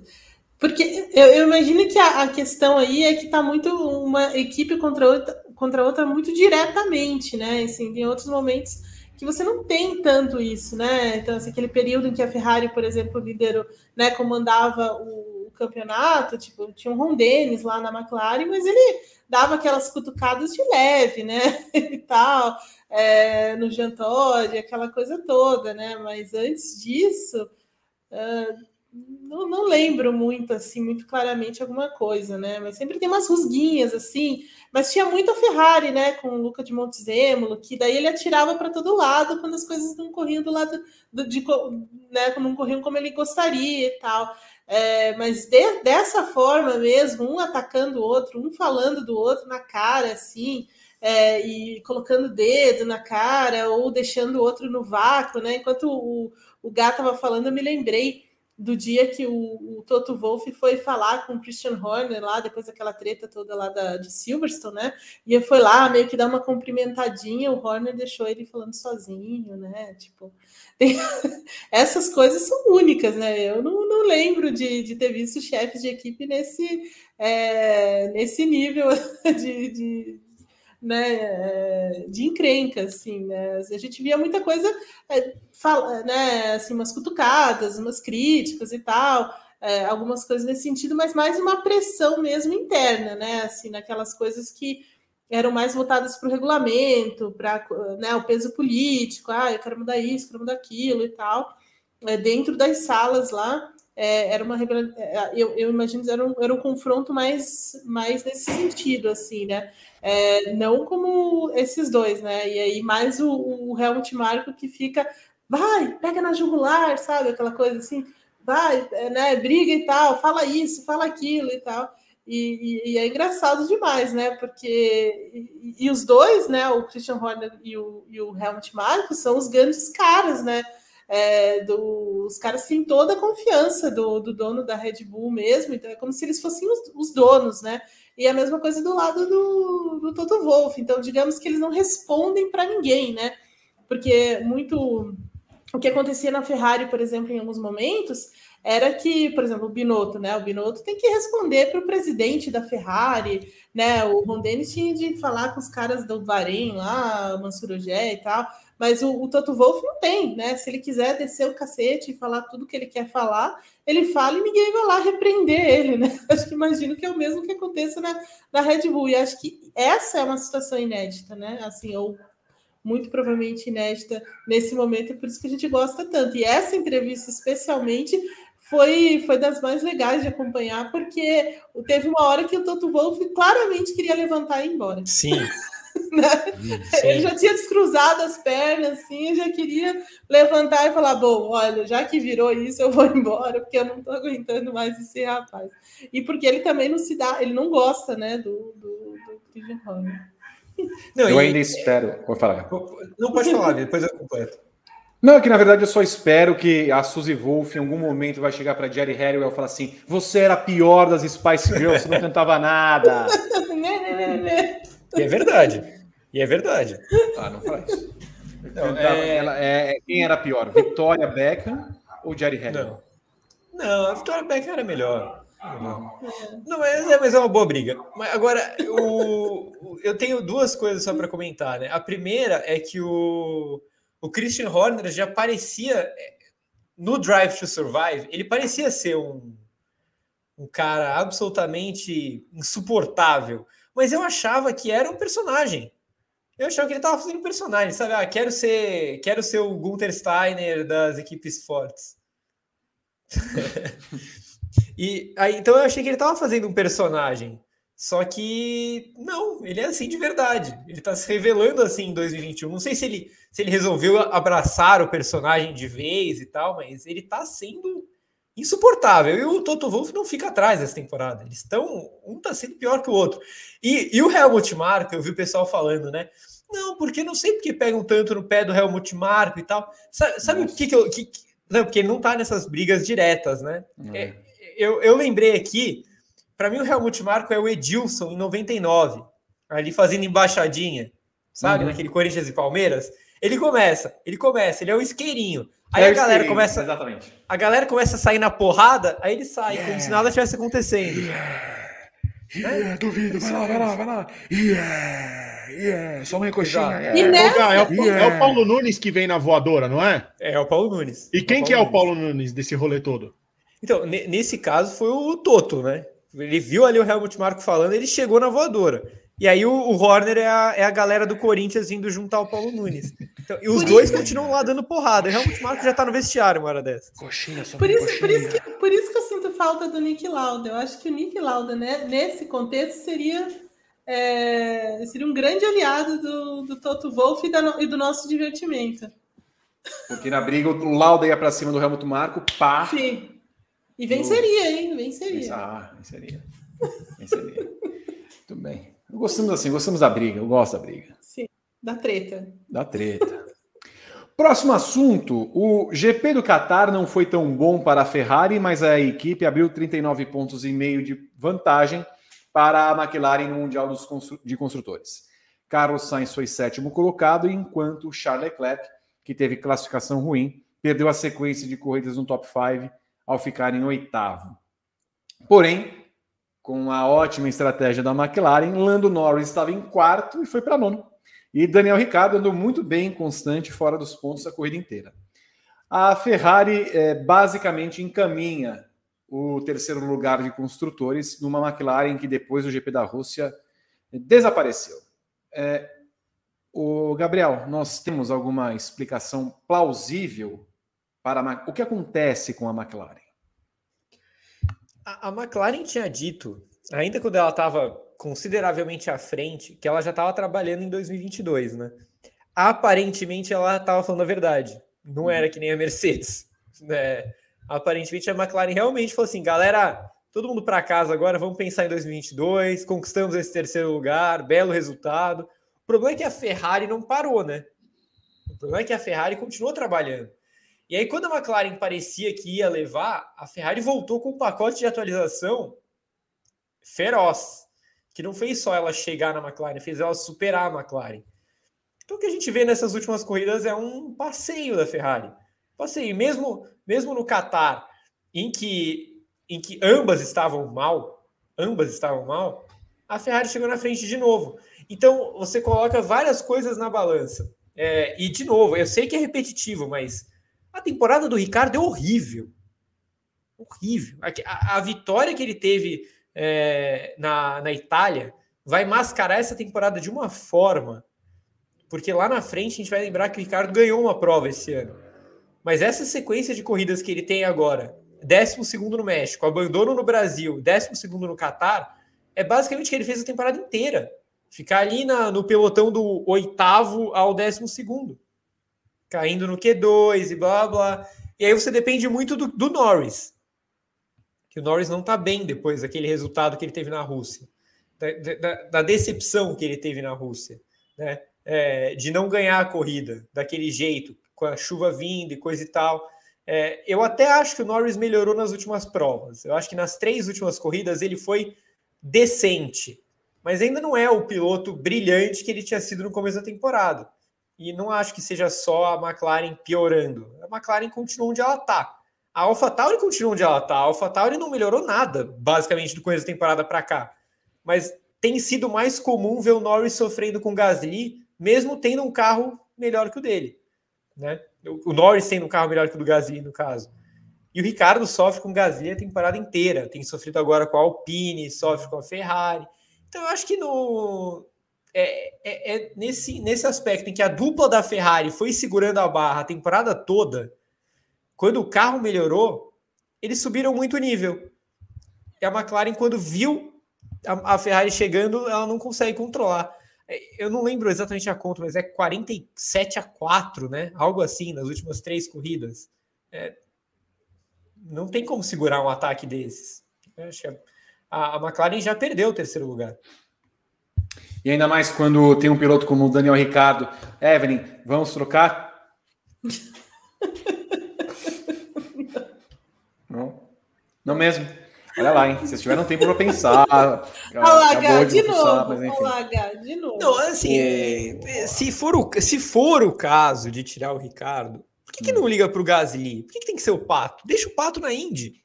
Olha lá. Deixa, deixa o meu patinho que, querido na Indy. O Rosenquist é não. Eu senti, eu senti que o, que o Gá tem, assim, o, o Gasly tem um lugar mais especial do que o Pato. Ele tá certo. Entendi. Né? Mas o Evelyn, Fala, o que, que o Zac Brown, o Zac Brown tirou férias? Assim, acabou a temporada da Indy. Ele falou assim: ah, tá bom. Ele tirou férias. Acabou aqui, ah, vou, vou descansar.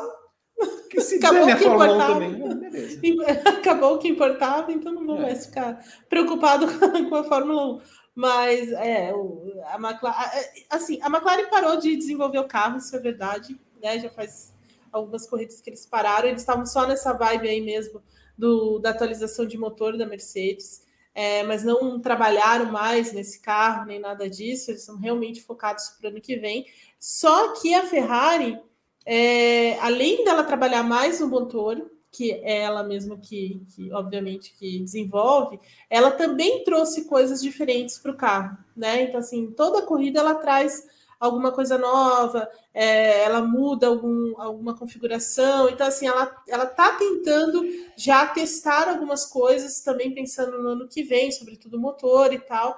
E, e esses Sainz e Leclerc, eles andam muito, muito fortes, né? O, o, o, Leclerc teve mais problema com a classificação, teve problema no chassi do carro, enfim, teve, teve problemas fora da, né, do que do comum ali, mas mesmo assim ele pontuou né? E o Sainz pontuou também. E, e, eles vêm andando muito perto, vêm andando muito próximos um do outro e com o mesmo tipo de, de desempenho que a McLaren não tem. Né? Então, por exemplo, se a gente for ver, o, o, o Norris estava muito melhor do que o, o, Ricardo nesse final de semana, mas teve a questão da parada lá, porque acho que era um furo de pneu, qualquer coisa assim, então é pra, por, por segurança, né? Mas você vê, o Ricardo ele larga de pneu médio faz uma parada só e, e não vai para frente, sabe? Então, assim, como isso está acontecendo? Né? Depois de ficar no Q2, né?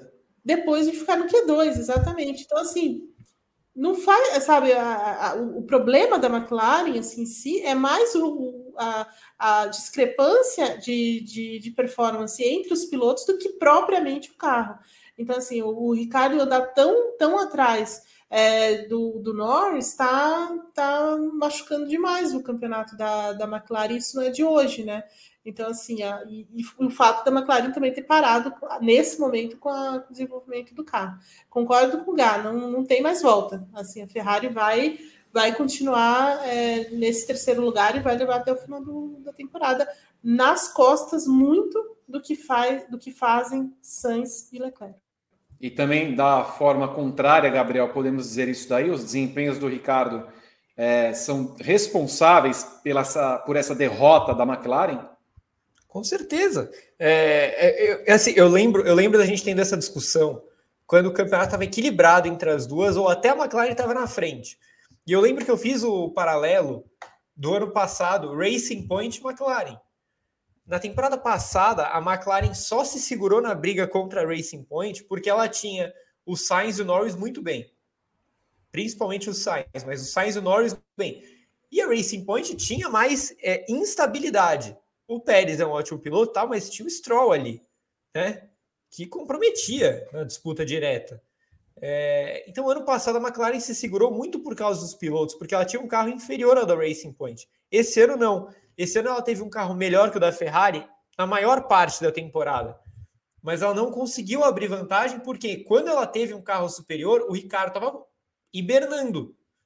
Né? O, Ricardo, o Ricardo acorda quando a McLaren já não tem mais um carro tão melhor que o da Ferrari. E agora ele voltou a dormir de novo. Então, é, é, concordo plenamente com a Eve. Essa discrepância entre o Norris e o Ricardo fez muita diferença para a McLaren perder. Eu acho que a gente já pode cravar que ela perdeu esse terceiro lugar para a Ferrari, enquanto o Sainz e o Leclerc continuavam trabalhando lá, quinto e sexto, quinto e sexto, quinto e sexto, quarto e quinto, quarto e quinto, quarto. Você chega numa, numa, num nível é, que você tira tudo do carro. O Leclerc e o Sainz tiram tudo do carro, tiram todos os pontos possíveis e, e às vezes além. A gente viu aí o Sainz foi três vezes para o pódio essa temporada. Né? Esse, é, esse é um número, esse é um número que eu acho definitivo. O, o Sainz fez três pódios com um carro que na maior parte do campeonato foi inferior ao do Ricardo, que fez um pódio. Evelyn, e pensando além, me parece claro também que a McLaren será a última equipe do Ricardo na Fórmula 1, porque quem vai querer um cara como esse que tem uma temporada sofrível de estreia na McLaren? É verdade, olha, nem nos. É, assim, é claro que ele sofreu um pouco lá na Renault e tal, mas assim, ele terminou a temporada é, de forma mais decente, né, para passar, para fazer essa transição para a McLaren. Mas depois é, é, inexplicável, assim, eu não consigo encontrar explicação para essa performance tão ruim do Ricardo, sério. É um cara que sabe que, que vencedor de corrida, né? É, andou tanto tempo na, na, Red Bull, era um dos grandes nomes do, do programa da Red Bull. Então, assim, não tem explicação para isso, né? E a, a McLaren, assim, um carro muito menos é, problemático do que alguns carros que a Red Bull já fez. É, uma equipe voltada para ele, um investimento monstruoso nele, é, e simplesmente não vai. Então, assim, sabe, é, é inexplicável mesmo. Agora, é, ao contrário de você, viu, o Zac Brown vai dar mais uma chance para o Ricardo. e, mas concordo, se continuar dessa forma, é, acho que ele não vai ter pouca margem para manobra, principalmente porque você tem aí um Gasly né, é, rateando ali na, na, na AlphaTauri, é, outros pilotos aí também que são bons nomes, os caras da Indy. Então, assim, não, não vai dar para tolerar muito mais tempo, não, mas acredito que mais uma chance o Ricardo vai ter. Eu, eu, e ele venceu a corrida. É, né? é. é, isso que pesa, né? Também. Não, ele, ele vai ele chegar lá e falar assim: ó, eu venci o, o, GP, né? Ele fica no que vem. Ele sem dúvida fica Sim. no que vem. É, mas o que eu acho que pesa pensando para o futuro do Ricardo, eu, eu, eu, adoraria que o Ricardo ficasse no grid. Eu acho ele um, um ótimo piloto, além de ser uma pessoa muito agradável e tal é muito legal. Mas o problema é que é, tem um ponto aí que o Ricardo tem 32 anos, então ele já está na reta final da carreira, é, mas tem um fator muito importante. O Ricardo, para continuar em outra equipe, imaginando que ele não fique na McLaren para 23, ele vai ter que aceitar uma redução salarial muito grande. Para quem não está muito por dentro do mercado de pilotos, o Ricardo é um dos quatro ou cinco pilotos mais caros do grid. Ele é muito caro. A McLaren paga uma nota para ele. A McLaren, a, a, quando o Ricardo sai da Red Bull para a Renault, é também uma escolha salarial.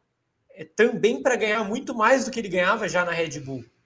É, a Renault, tanto que a Renault anuncia a contratação do Ricardo como o maior investimento da história dela. E a Renault foi a equipe do Alonso. Então, imagina o quanto o Ricardo estava tirando na Renault. E ele vai para a McLaren recebendo o mesmo.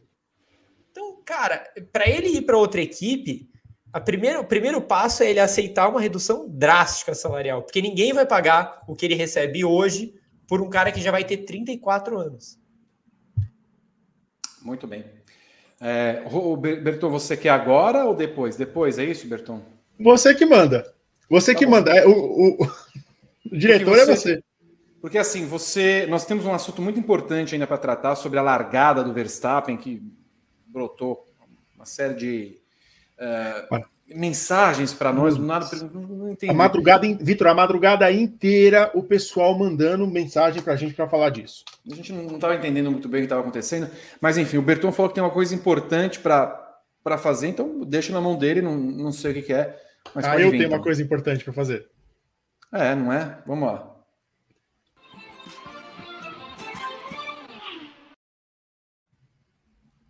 Muito bem. A transição foi posta no ar e temos esse assunto.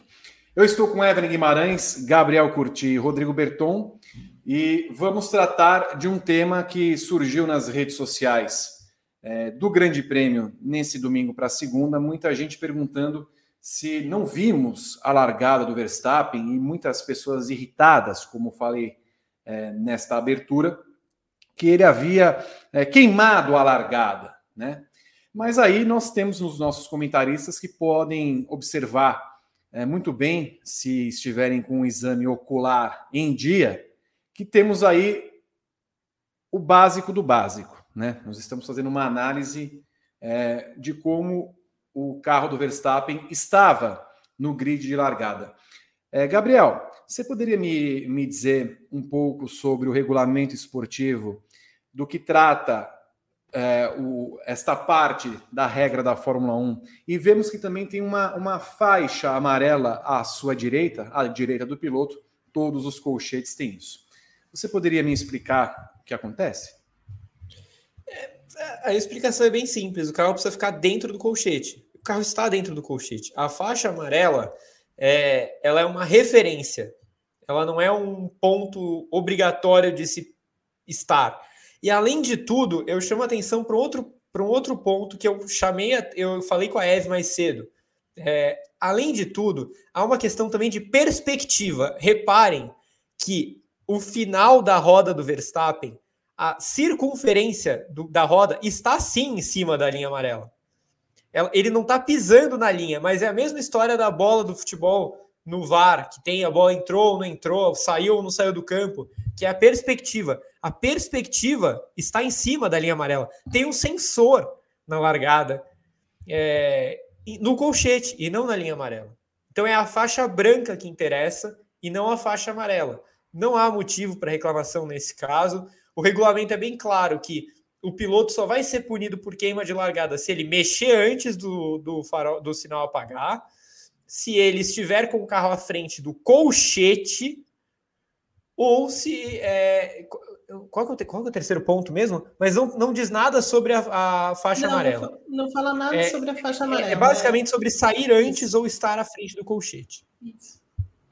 Tanto é que, para vocês terem uma ideia, a faixa amarela em si, no regulamento esportivo, sequer é mencionada. Ela é uma referência extra-regulamento para que o piloto se não conseguir ver é, ali o colchete direito, tenha essa referência. Então, é uma sinalização que nem no regulamento esportivo está. O carro tem que estar dentro do colchete. Aí a gente também recebeu uma comparação. Nossa, mas o Magnussen foi, foi punido na Áustria, parece que em 2018, 2019. Nós temos as imagens aí. A gente tem como, como sair da tela, Berton, aqui ou não? Para a gente poder ver vocês estão vendo que a roda do cidadão, as duas rodas do cidadão, fora do colchete. estão em cima do colchete. Tá aí, ó. Não tem muito o que reclamar. Então, assim, ele não está com o carro dentro do espaço delimitado para a largada. Por isso, ele foi punido. À época, é, com sua largada espetacular, nesta corrida, ele acabou sendo penalizado em cinco segundos e, portanto, é, tem isso como mácula de não ter conseguido parar o carro dentro do espaço delimitado. E além disso, né, Evelyn Guimarães, uhum. nós temos sensores que é, determinam um... isso ou não. Exatamente, que são testados ali ainda no grid, né? É, todos os carros têm. É, então, assim, não... E, e, tem que funcionar também, isso está no regulamento, né? Então, eles fazem o teste, tem que estar tá funcionando direitinho. Isso, é uma, isso é uma... esse é o terceiro ponto. Esse é isso, ponto. é. E é uma, é uma prerrogativa da equipe, a equipe tem que, tem que é, certificar que está funcionando direitinho. Então, assim, são vários, várias, são várias maneiras de verificação disso. É, então não faz, não faz sentido nenhuma, nenhuma punição nesse. Ele estava correto, né, né, Gá? Exato. É, é, é, a regra é bem clara, né, Eve? Nem tem, não tem muito o que, o que discutir. O carro precisa estar fora do colchete, como estava do Magnussen, o sensor, Isso. ou o sensor não funcionar, como a Eve lembrou, que é uma, uma questão que a equipe precisa verificar antes da corrida, ou então o cara se mexer antes do sinal apagar, que foi o que aconteceu com Bottas é, anos atrás, 17, é, né? É. é isso. Ô, Gá, e, e se vocês e quiserem no... ver a tal da faixa Oi, Evelyn, desculpa. Só para você sobre a faixa amarela, você falou da perspectiva. É, dá uma olhada nessa roda do Magnussen, do Magnussen, como ela está muito mais para frente do que está do Verstappen. Isso. Sim, sem dúvida. É, essa roda não está na faixa amarela. Ela está muito mais para frente do que estava do. Sim. Então, basicamente, vocês que queriam uma resposta do Grande Prêmio, é, é uma leitura plena de regulamento, né? Então, basta estar informado e ou baixar o PDF no site da FIA e ler a respeito, que o carro tem de estar é, entre o colchete, não pode ter a, a, os seus pneus, as rodas em cima do espaço branco e a faixa amarela é apenas uma referência para que os pilotos se encaixem ali naquele espaço. Então, portanto, está dada a resposta. Verstappen não merecia punição alguma, porque não infringiu regra alguma no caso do GP do Qatar, e é por isso que eu sempre falo. Inscreva-se no nosso canal, ativem as notificações e deem um like no seu vídeo, prestigiem sempre o conteúdo inteligente na sua internet. E Obrigado. o artigo do regulamento Sim. é o 41, se você quiser ir lá. Artigo 41 do regulamento esportivo da Fórmula 1. Muito obrigado, viu, Evelyn Guimarães, Gabriel Curti e Rodrigo Berton, por essa explicação e até a próxima. Você que precisava dessa explicação. O, o Vi, a Carol Fragoso fez um, um comentário aí do lado que é, é, é quase um bálsamo em meio a, aos tempos que vivemos, porque, cara, realmente enche muito saco isso. Eu concordo plenamente com ela. É, a gente está aqui fazendo nosso trabalho, a gente não está torcendo nem para Hamilton nem para Verstappen, a gente está aqui torcendo para o nosso trabalho. Mas é muito chato isso, de toda hora ter alguma coisa que vocês precisam falar sobre. Nesse caso, a gente aqui perdeu 10 minutos falando sobre uma coisa que não deveria estar em discussão né? Então, que só teve discussão, parece, aqui no Brasil, né? Para você ver como, como, como me parece uma coisa ah, fabricada para gerar discussão. Então, não se preocupem com isso. É, temos o Frederico, nós descobrimos o Frederico dando a resposta a nós no GP de São Paulo. Parece que o pessoal está tentando alguma alguma importância, alguma relevância com algo que é função do jornalismo. Basta ler as regras que você consegue entender o que acontece. Temos mais fotos e mensagens, Rodrigo Berton?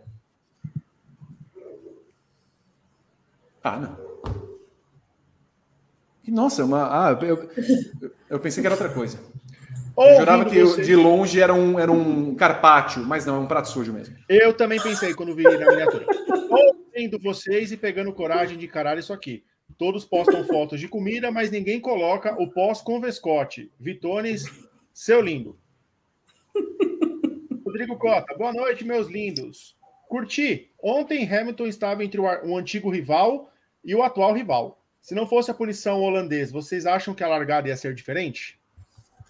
É, eu acho que o Verstappen seria bastante agressivo na largada e talvez até ficasse na frente, mas eu não vi a menor chance da Red Bull ganhar essa corrida. É, até falando sobre isso no briefing de sábado, né? Eu participei aqui, até falei que eu até achava possível o Verstappen contornar a primeira curva na frente, mas que não não tinha como ganhar essa corrida. A Mercedes estava muito superior.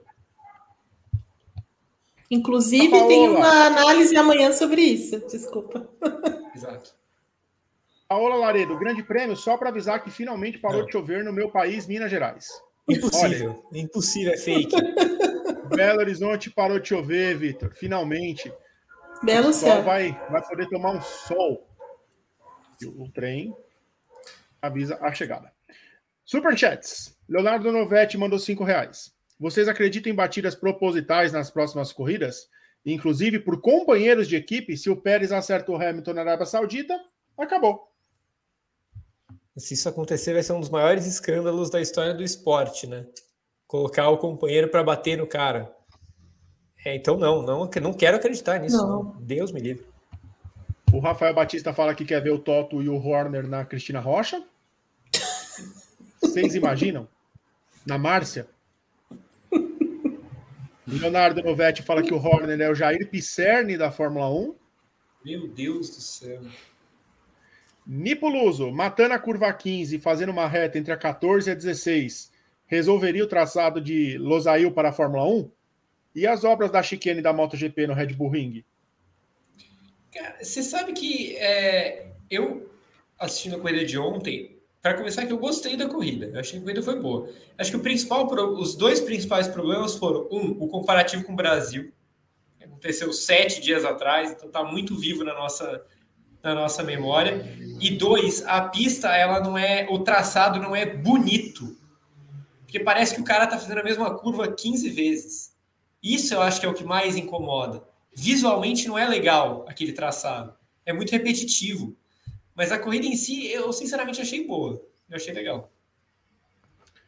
E os pilotos tá. gostaram, adoraram o traçado da pista, né? Porque é muito fluido, assim, né? Se acelera bastante, tem muitos trechos de, de velocidade. Trem maldito.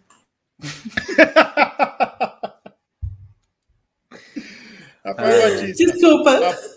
A faixa amarela é para sua segurança. Somente a ultrapasse quando o trem abrir as portas. Quem mora em São Paulo já ouviu esse clássico. Até porque a, a única faixa amarela que importa é abordada com o nome dela na entrada da favela. Rafael da Silva Coelho. Celebrou-se sexta-feira. Ele não colocou certa feita, Vitor. Eu não vou ler. Não vou ler. O Dia da Bandeira Nacional, cujas medidas oficiais do retângulo exterior estão na pouco tradicional proporção 14 por 20. Neste campo das razões, qual a mais famosa proporção presente em nosso cotidiano?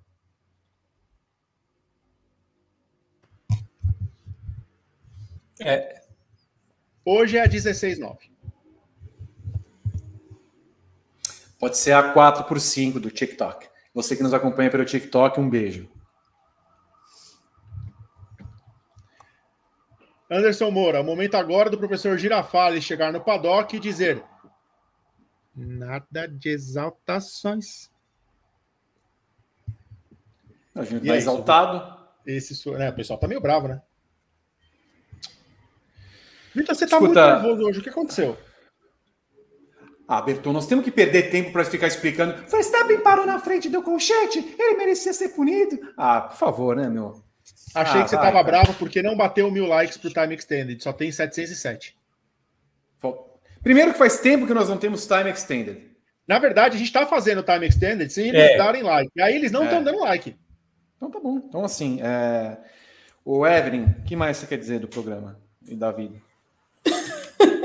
Não, só quero dizer que é, amanhã, então, entre uma análise bem legal sobre essa questão da, da Red Bull e o que eles poderiam não ter ter feito para tentar vencer a corrida aí da, contra a Mercedes e ao longo da semana. Tudo que dá para tirar dessa rodada tripla da Fórmula 1, que graças a Deus acabou enquanto Alex Marques passa ao fundo. O, o, cenário da Evelyn ele é um cenário que ele tem, tem sons extras, né? É o sabiá, é a moto, é o trem, é o, trem. É o cachorro. Inclusive tem um novo cachorro agora. Ai, meu pai. Isso aqui, Vitor. É vero essa história da Globo querendo voltar com a Fórmula 1 agora que o povo descobriu onde passa e viu que o esporte espetacular é aquele que se joga de domingo, não aguentam a pressão. E aí ele botou o Mariano ali, ó, cantando. E agora você vem, né? E agora você quer, né? Mas é, da onde tiraram essa história que a Globo quer ter a Fórmula 1 de volta? Ah, eu vi passando no Twitter hoje. Eu também vi passando no Instagram que o Verstappen foi queimou a largada. E aí? Então, é a mesma história. passando no Twitter. Mesma história, Vitor. Então o que? O Mariano vai, vai narrar a corrida também? Com o Camaro amarelo. Aí depois não quer que eu fique nervoso. É, Vitor, o povo quer. Eu... Nove... 22 de novembro, Vitor. 22 de novembro. Ó, dá um tempo. Quem me dá nomes? Quem que falou que a, que a Fórmula 1 vai voltar para a Globo? Que, que a Band você acha que vai perder a, a Fórmula 1 agora? Que é o maior produto que eles têm nesse momento? Uma vez que você é desprezado, você não pode voltar atrás. Não desprezou a Globo? Azar. Chora. A lágrima. Calma, Vi. Respira. E depois o, contrato da Band é de dois anos, né? Então dois tem mais anos. a temporada que vem. Imagina, os Saades vão fazer tudo para manter a Bandeirantes na, na Fórmula 1. Você calmou, Vitor? o trem parou de passar, então fica não, calmo, favor, tranquilo. Não, tem a menor condição, entendeu? O que mais que nós temos, Gá? É, eu acho que a gente falou de tudo, viu? Eu tô, eu, eu tô chateado porque eu tô me inteirando dos resultados do momento na Série B, tô triste. O que que tá acontecendo, Gabriel? Ah, o Vitória praticamente foi rebaixado, perdeu do CRB, que é hum. uma tristeza gigantesca, porque é, é um clube enorme da Bahia, do Nordeste, do Brasil, vai provavelmente jogar a Série C, muito provavelmente. E o, e o nosso Bugrão tá apanhando em casa do Goiás. Tá? 2 ah, a 0 do Goiás. Guarani sempre falhando. Aliás, né, o, o falando em um, falhas, um abraço para Gabriel Carvalho, que é de Campinas, né, tem falhado bastante aqui no nosso grande prêmio. Não tem não tá? Não tem, brilhando, não. Tá brilhando. Respeito, Respeito o Gabo. Enrolei um pouco. Atingimos mil likes. 752. Não? Então, eu lamento. está encerrado o Paddock GP de hoje. Ah. Quero ah. agradecer a Evelyn Guimarães, a Gabriel Curti, a Rodrigo Berton, a todos vocês que acompanharam o nosso Paddock GP, tanto pelo YouTube quanto pelo TikTok. Na semana que vem nós temos Paddock GP, mais para fazer aquela azeitada do Grande Prêmio do Asfaltão. Nós vamos ter muita coisa para falar dessa porcaria. Vai ser ó daqui, ó, daqui, ó. Até porque tem um monte de patrocinador da Arábia, deve estar todo mundo feliz e contente. Maravilha. Não teremos briefing no final de semana, hein? Bem, tentava mais ter três finais de semana, sexta, sábado e domingo.